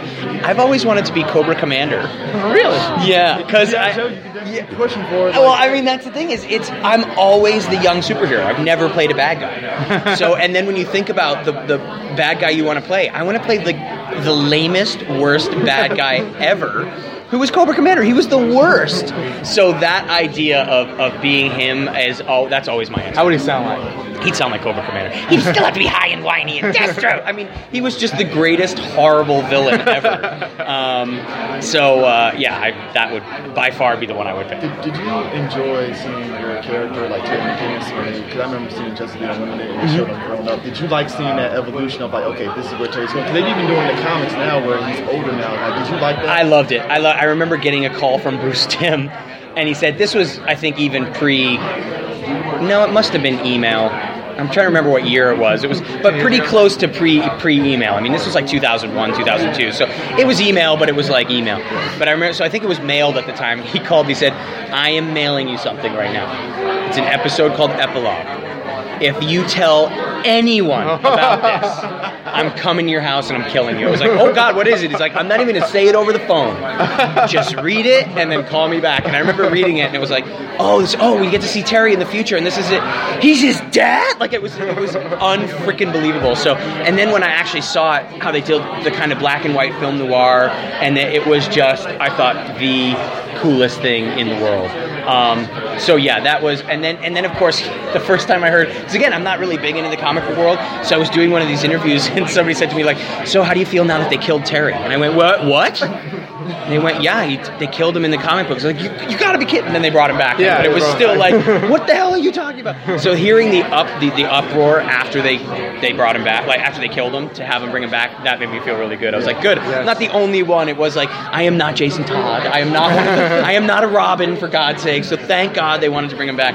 But yeah, that epilogue was. I mean, that whole recording session and Amanda Waller being Yeah. really old and finding out that she had needed a Batman and had changed her uh, the writing was just off the chain for that episode. So uh, yeah, that was I love that. Absolutely loved it. And what a way to wrap up the whole series, um, which we hoped we weren't done, but it, it was what it was, and uh, I think we we grabbed our little place in Batman history. Uh, but uh, man, yeah, that episode was incredible. Can Really? you talk about Nightwing's story and in the movie we're doing now, um, he's Nightwing. You know, it's one of those things where, uh, uh, as I tell people, again, Bruce Timm, who's amazing, uh, once told me that there should be a bat. There should always be a Batman for everybody. And so, you know, the fact I love the fact that we're doing a rated G Batman right as they just premiered The Killing Joke. You know, there should always be that kind of Batman for every age to come in and enjoy. Everybody like Ex- already. Uh, let's Eh, right, exact- let's right, ease them off. exactly. Or you know that you know the, the the dad takes his kid to go see the film we just did, and they both have a great time. So it's a Batman movie, and then he can go, all right, I'm here now. Here's your mom, and then go off and see the Killing Joke and have just as much fun. Is exactly what Batman should be like. And Batman, more than any other superhero, I think, is really conducive to that kind of storytelling. You can go campy, you can go really badass, and everything in between. So this story, what I love especially about Nightwing's story is that all this stuff is going on, and he's Nightwing. He's kind of the comic relief again of everything going off, and that's what is so great about him. We just released the Lego movie um, where I was Nightwing. The first time I was ever a Lego, and I was the Lego that came with the box set. Thank you very much. um, so stuff like that, and again, it was he's kind of this snarky. He's like the little brother who just was never given the attention that he needs, so he's going out to be a superhero. Like that's how I always got Nightwing. Um, and then. Uh, Oh, we're go- okay. Um, but then again, because it's the Batman world, Nightwing can also just turn around and be the ultimate badass, which is why I can't wait to. Hopefully, they're going to have a Nightwing movie, like a like a full-on feature movie, because the character deserves it. It's such a rich backstory that uh, yeah, I can't wait to see it. Yeah. Well, thank you guys. Thank you very much. appreciate it. As I'm caught on the Now thing. I'll go talk to those I'll people. go talk to them. John DiMaggio, Batman Unlimited. How you doing? All right. Oh yes. So, um, yes, starting off, uh, you're voicing Killer Croc. Yeah, voicing Killer Croc.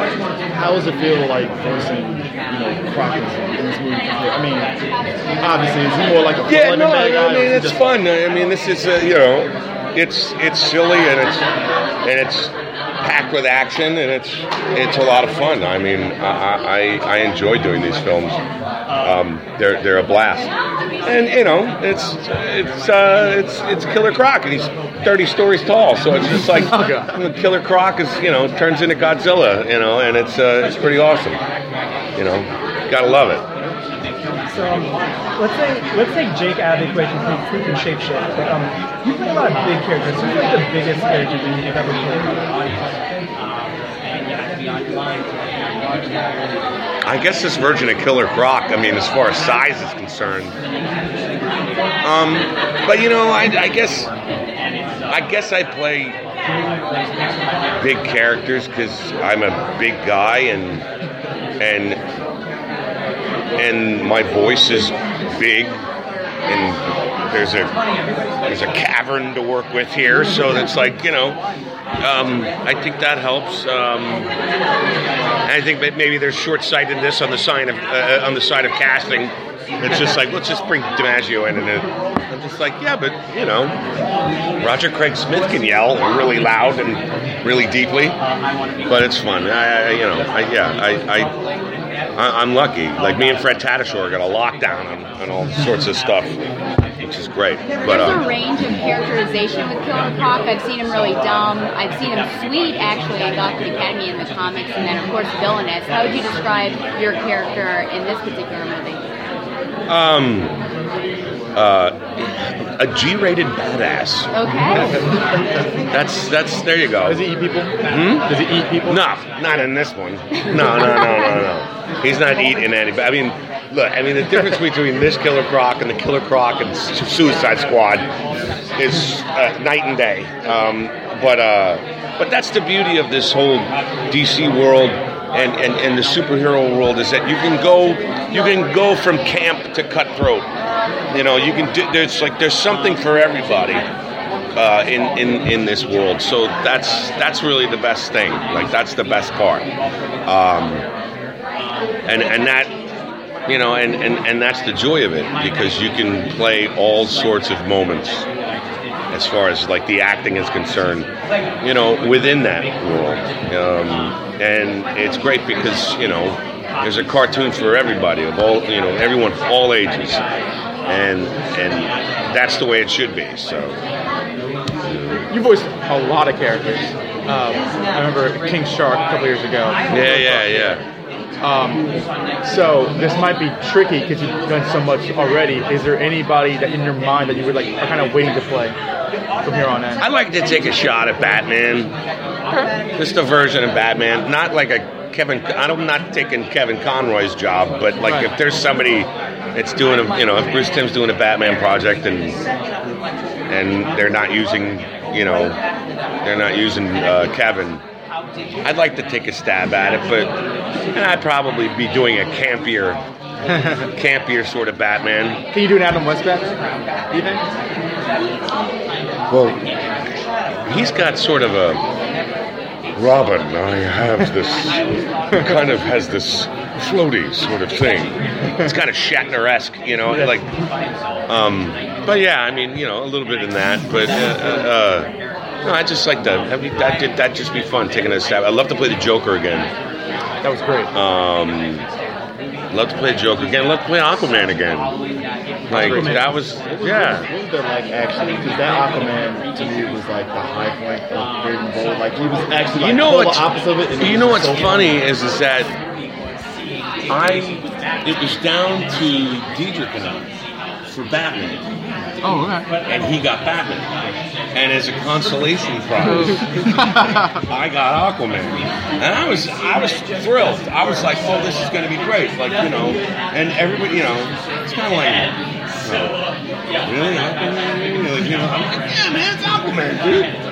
75% of the world is water. It's my world, yo. You're just swirling it trying to get a nut. And, uh, and, and so, so basically, and we just went overboard with it and just made him this, you know, gregarious, wonderful human being. His family is just. Oh yeah, the, that, that family yeah. road trip episode. Oh, that man, he is you know, the, yeah, the, the- yeah, the land road trip was genius, and it was great stuff. And James Tucker is fantastic. Those guys, the guys that worked on that show were absolutely brilliant. Um, and and and that was that was a joy. We sang song, we did you know musical numbers.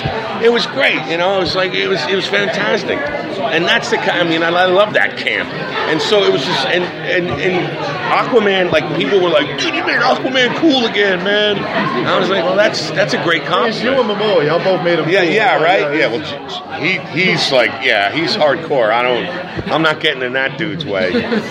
Yeah, he's underground. Yeah, that. Yeah, they end of. See the trailer that came out yesterday? No, I didn't. Oh Oh, wait, you'll, Really? I'll. Yeah. Because I loved him in Game of Thrones. He was great in Game of Thrones. He looks great in this too. Oh, I bet he. I bet he does. He's probably eating like one can of tuna fish a day. I saw you online. You did a voice of Tracy Morgan, and it was like, yeah, that's right. That's for real. and like I remember just hearing it, and it sounded like I was like, Tracy I was like, no, that was John DiMaggio. I was like, oh my god, like I came up with Tracy Morgan doing stand up. So I know Tracy. And and and Tracy and I go way back. I haven't seen him I haven't seen him like for a while now. Like after, like the accident happened, I hadn't seen him. Hopefully next time I'm in New York I'll run into him. But but he's I mean I go way back with him. He, he I used to I used to go to this bar in in LA and he would be there and he would come up to me and go, Yo, John. And be like, What's up, Trace? Yeah, we gotta get that Chappelle money. That's for real. You gonna be my Neal Brennan. And yeah, and, and uh, but I mean, he was he used to come into the club uh, when I did stand up. He would come in the club, and everybody would everybody would go to the back of the club to watch him, and you know he'd get up on stage and like a, a wife beater T-shirt with a towel like wrapped on his belt and a do rag to get his wave right. And he would just step up on stage. And be rubbing his belly and just be like, yeah, I'm gonna get somebody pregnant in here tonight. That's the world. And it was crazy. It was ridiculous. And and he was, you know, mimicry is the sincerest form of flattery. And I I, I love Tracy. Would Tracy. you ever try to do a oh Tracy. Morgan as an approach to a character in, a, in that kind of voice? Actually, I, I did use Tracy Morgan to do this character on Penguins of Madagascar that was an alien. And what they did was they reversed it. They, they, they I recorded it, and then they played it backwards. So it was kind of, and, and all I play, all I said was like flabba glooba glooba glabba glooba, and just spoke gibberish, and then they played it backwards. So it was just like a, a Tracy Morgan speaking gibberish in reverse. As a penguin. At, no, not as a penguin, as, Oh, as- as, as an alien, alien. as an Oh, alien creature. Yeah, yeah, it's yeah. So it, that, so I did get to stick him in there. So you did Marcus Phoenix. Gears. Yes, Like, okay, so, and Gears of War Four is coming out in October. I'm psyched about so that. Gears Three, uh, Ice T is in it. What was that like? That? I didn't get to meet him, but he was really. Um, it's pretty funny because he was he was trying to win the scene. this whole scene between both of y'all characters Yeah. was just funny, just because like, oh, he's really like pissed off. Yeah, yeah, yeah. No, yeah. He tried to he tried to to win that scene, and um, like he blew his voice out trying to because I was like, yeah, I, I yeah, and he, I kind of beat Ice T. and it was yeah, it was kind of that's kind of funny. He couldn't he couldn't hang. I mean, I'm not going to say that he he can hang. He's the man, but this particular moment, it was no, it was it was was supposed to be like an Marcus's it was Marcus's moment, and he was yeah, he's yeah. But he's great, and he was great in the game, and he just did a. I just saw him do a, a cover of. Um, oh my God, what was it? With with body count. God, he's great. you know, he's badass. They did a cover of somebody. It Was it Pantera or somebody? Like they did a cover, and it was nuts. Like his band is tight. Oh my God, really great. Yeah, totally intense. And they played they played the Gears of War three party that year in L.A. Body count shows up at the at the at the at the rap party for the game, or you know, the, or the you know the big uh, big the big show when it was oh, it was awesome. So, of the many DC villains that you've played in the past few years, what's been either your favorite or the most memorable? Which one like sticks with you? Well, the Joker, um, the Joker definitely. Especially in Um, that story. Yeah, was that, was that Espe- story? especially in that story. Um, you know, I'd love. yeah, that's that. That was the really cool thing about it. That it was such a serious take on on uh, you know on the Joker. I really enjoyed that because you know playing jokes and being silly is great, but like you know scaring the bejesus out of somebody, Beating children. yeah, yeah, yeah, is is uh, is also kind of fun too. That So. scene with him and Black Mask. Just like, Oh yeah, him- yeah, him yeah, just, yeah, like, yeah. eating chips. and like, yeah, oh, yeah, yeah. He's gonna do something crazy. Yeah, yeah, oh, yeah. Just, he just wipes get everybody out. It's like, I'm gonna need some guys, not these guys, because they're all dead. oh man. Yeah, When you're crazy. coming up with an approach for a character, do you just need an image, or do you read? I mean, what is The image, I put it to you this way: for uh, for an actor that predominantly does animation or video games, or you know, is the is a voice actor. The character design, when somebody shows you what it is, that's your costume. You put on that costume, and you know, you use your tools and your imagination to figure out where the voice is placed. You know, you incorporate what the faces look like, and then you know, and, and then you go from there. And then you know, you hear what the writer and the producer and the director have to say, and they you know they chip in, and it's a collaboration. Or you've brought something completely you know, 100 percent. And you're like, yeah, no, I'm not changing it. I'm doing this. I'm doing that. I mean, it all depends on who you are and the kind of clout you have. I mean, I'm not going to go in and be like, nope, not changing it. That's the thing I'm doing, and that's not going to work. You gotta, you know, you gotta mix it up a little bit. So it's it's not just on you; it's on everybody. You said earlier that like you always you tend to voice all kind of you know really gregarious characters, or, at or either physically big characters, or not you know, characters with a lot of personality, like Bender. What, you're ending it after this. Okay. Um, what do you think, as a character or performance, that where you had to kind of like go really outside the box and really kind of make it different for yourself? Uh, I think the Joker was probably one of those roles. I mean, you know, to to to really focus to really focus on the the diabolical, you know, maniacal personality of that character, and to hone it, you know, to hone it in, and yet have these moments of explosion, and then focus, you know, like that in a, in a, in a, change of you know change of a like just flip of a dime, bam.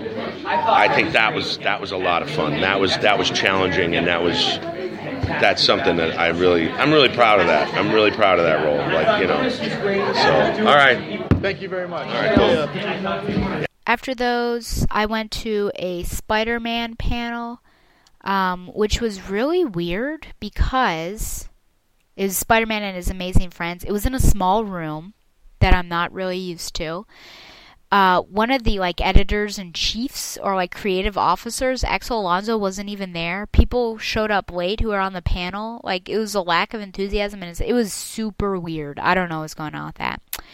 I did see the world premiere of Batman Unlimited Mechs vs. Mutants. Again, super fun.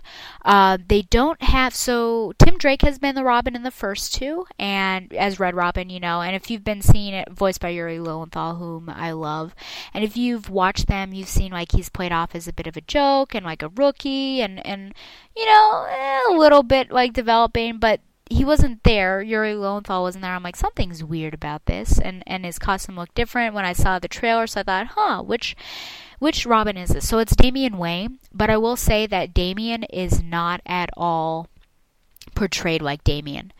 So if you're coming in for sort of like the hard nosed Damian, um, who who goes all the time, it's not him. This Robin is like quintessential Tim Drake pre Flashpoint Robin. So just to get a sense. So there's like a weirdness about characterizations, but it is, you know, just a fun movie. Uh, but I enjoyed it. I've enjoyed many of them. And then finally I went to the uh, anniversary, the 20th anniversary of DC Birds of Prey, and the, the Benson sisters were there, Gail Simone. Chuck Dixon was supposed to be there, but wasn't. Jordan Gorfinkel was there, and then Joseph Illidge was also there, who was an editor. And that was really fun just to revisit um, everything, and certainly a pro women panel and, and women in comics and on inside and outside, which I think is great. And I think that was it. And then, you know, the convention that was two to three, and the convention floor closes at five. So I just walked around um, with Don. He went shopping for some shirts. I'd convinced, I tried to convince him to get. There's a Kamala Khan shirt, but it's on the outside, and the outsides are generally females, female sized. And uh, I convinced him like, just get it, but get a large. You know, like how many Kamala Khan shirts are there really? And uh, sadly, they only had a small and a medium, so it'd have been too tight on him. But uh, yeah, that was fun. And then we uh, met up with Josh, and I think this was our our last dinner. And yeah, just chatted after that.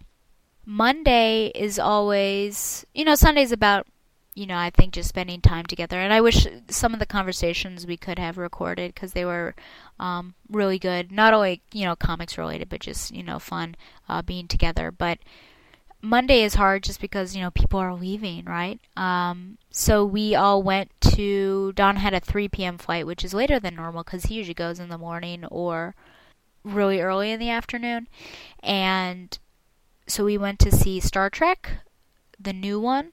I can't even remember its title now. Beyond, aha! Star Trek Beyond. Um, I enjoyed it. I don't think it was as fun or like exciting as the previous couple have been. So I will put that out there. And then we saw Don off. And then Josh and I went to SeaWorld, which is my first experience of SeaWorld. And he goes to the one in Florida all the time, so we went to see the other one across the pond, even though it's not really across the pond.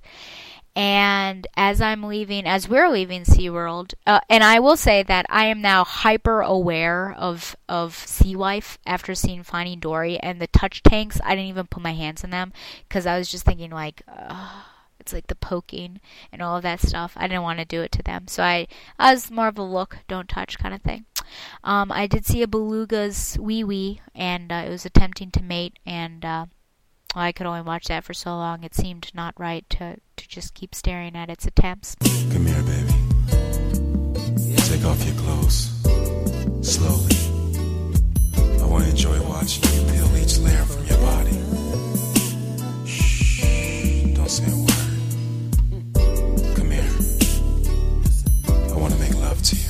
So, uh, anyways, as I was leaving, as we were leaving, uh, SeaWorld, I get a call. American Airlines, my flight is canceled. My flight is at 10:15. You know, it's 7 p.m. and they're calling me. It's canceled. So now I'm like, "Oh great, what am I going to do?" So I'm going back to the hotel that I was staying at and contemplate, you know, do I shell out another $250 for this or do I, you know, for basically a night's sleep or I don't know. Sleep at the airport is also, you know, get a new flight.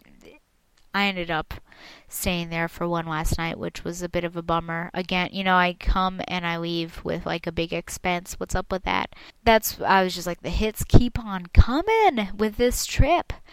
So uh, next flight was at 7:30, um, and well, I'm back, so you can tell that it worked out for the best. But um, you know, overall, this trip, it was tough. It was tough emotionally. It was physically and emotionally draining. It was tough on my wallet as well. You know, if if I was on the fence, it would certainly push me off and say this is the last Comic Con that I'm doing. But the fact that you know those 40 minutes, I think, will stay in my mind for a very long time, and and uh, you know that's the reason I do it. That's that's the reason, and um, it's also because I get to be with, you know, these two wonderful guys that mean so much to me that I, I keep coming back as well. So, and and not to say that we wouldn't be friends without Comic Con, but it's just a nice cohesive factor. So I do suggest, I don't know, I, you should go to a con sometime, but it really does depend on uh, your ability to be around a lots of people. So maybe smaller cons are better for some, and larger ones are better for others, but it's just an experience and it's a total cultural immersion and it's a whole new world for sure. And I think that is it for my wrap up, man. I just talked, talked, talked, and that was totally undialogued, unwritten out, uh, unscripted. There you go. So there you go. So I will at least let me comment that I have gotten emails from people and there are comments on the website. not addressing them this episode, but you can expect them to be addressed in the next episode. It's going to you know, back to its regular format. So that's about it. You can send any questions or comments to me, uh, either about San Diego Comic Con, about anything else, to batgirltooracle at gmail.com. Like the show on Facebook, follow it on Twitter at batgirltooracle. Follow the Batman Universe on Facebook and Twitter as well. And support TBU and therefore support BTO by going on the batmanuniverse.net and clicking on the support TBU link. I donated. I think we're up to 39%, 39 people. If every one of you who listens gave $1, $1, I think we'd be done. I, I know we would be done. I think Dustin has said something before that, so just a dollar would be lovely. Once again, thanks to Mile High Comics for sponsoring Batgirl to Oracle, the Barbara Gordon podcast. Thank you to DC Comics. Thank you to DCPR. Thank you to all of the uh, creators that I was able to interview. And uh, yeah, until next time, fly on, Babs lovers. International 2016. We hope you have all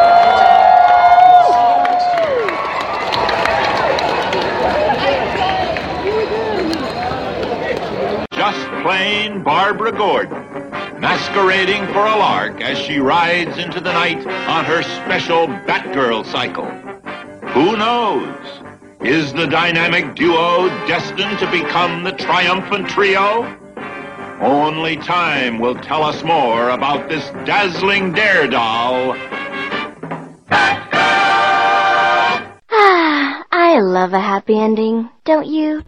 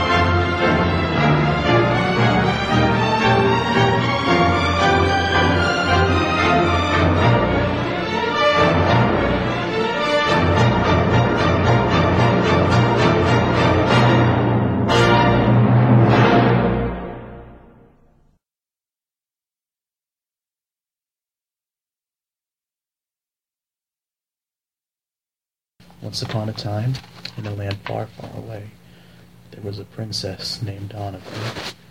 The only thing that Donovan wanted in his whole kingdom was Asian. was.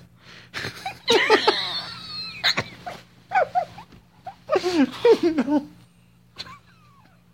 Together. there was no pressure.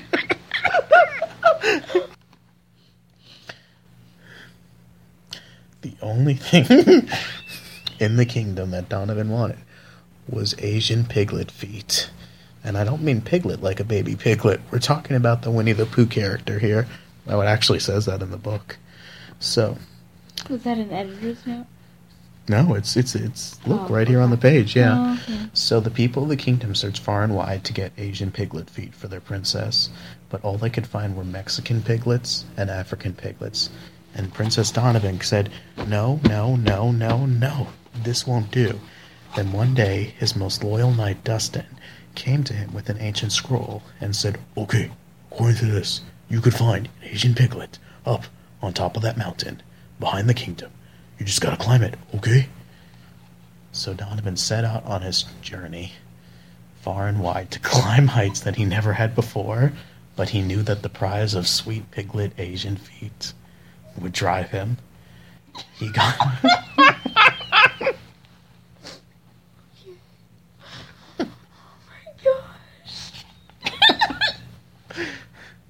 oh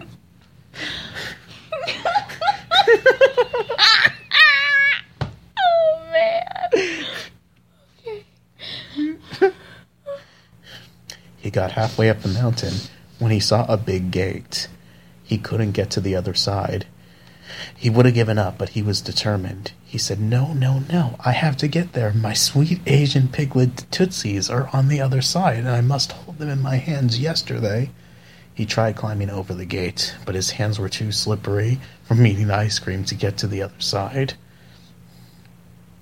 He tried digging under, but he forgot that he didn't know how to dig because all he had were the chopsticks from the Teenage Mutant Ninja Turtles Christmas Splinter song. The turtles gave to me. Just when he was about to give up, a light shone from above, pointing to a bush. He looked in the bush, and there was a key, and he heard a voice saying, Donovan, take this key. It will lead you to your prize, to your Asian little piglets. Oh no. Who do you think that voice was?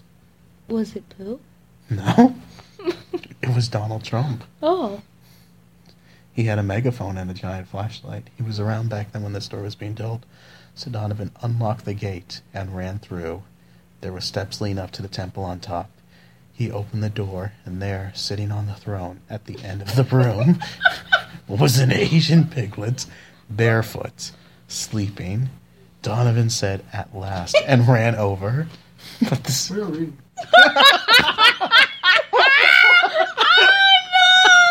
are you over there?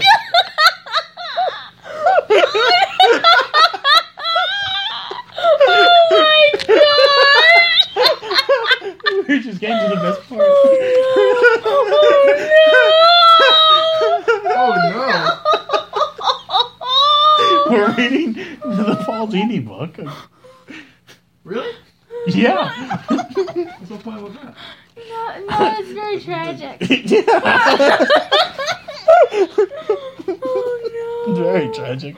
He, he couldn't open the gate, And his dreams were on the other side. What do we do now? I don't know. I don't think we can keep reading.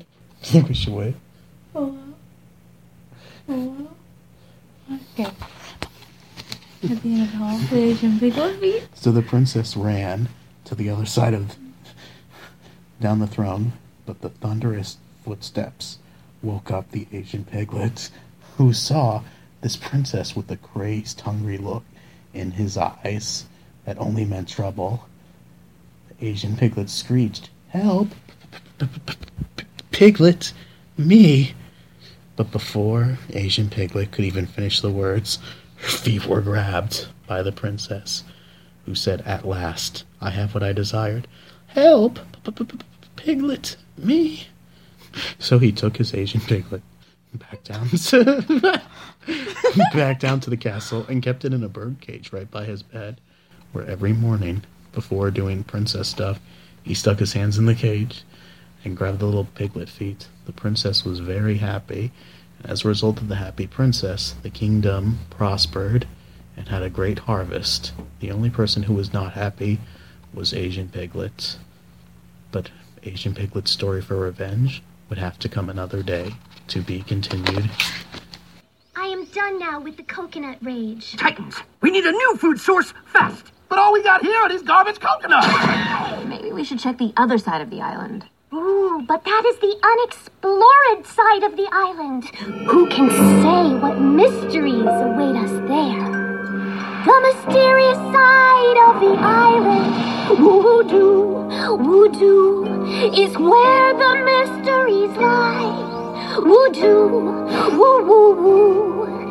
It is the different from my land. Voodoo, woo woo woo. Where marbles await the eye. Voodoo, voodoo. Shrouded in the mysteries. Woo woo, do woo woo. Ancient treasures to discover. Woo woo, do woo woo. So, Action and adventure awaits the brave who do, who do. But watch out!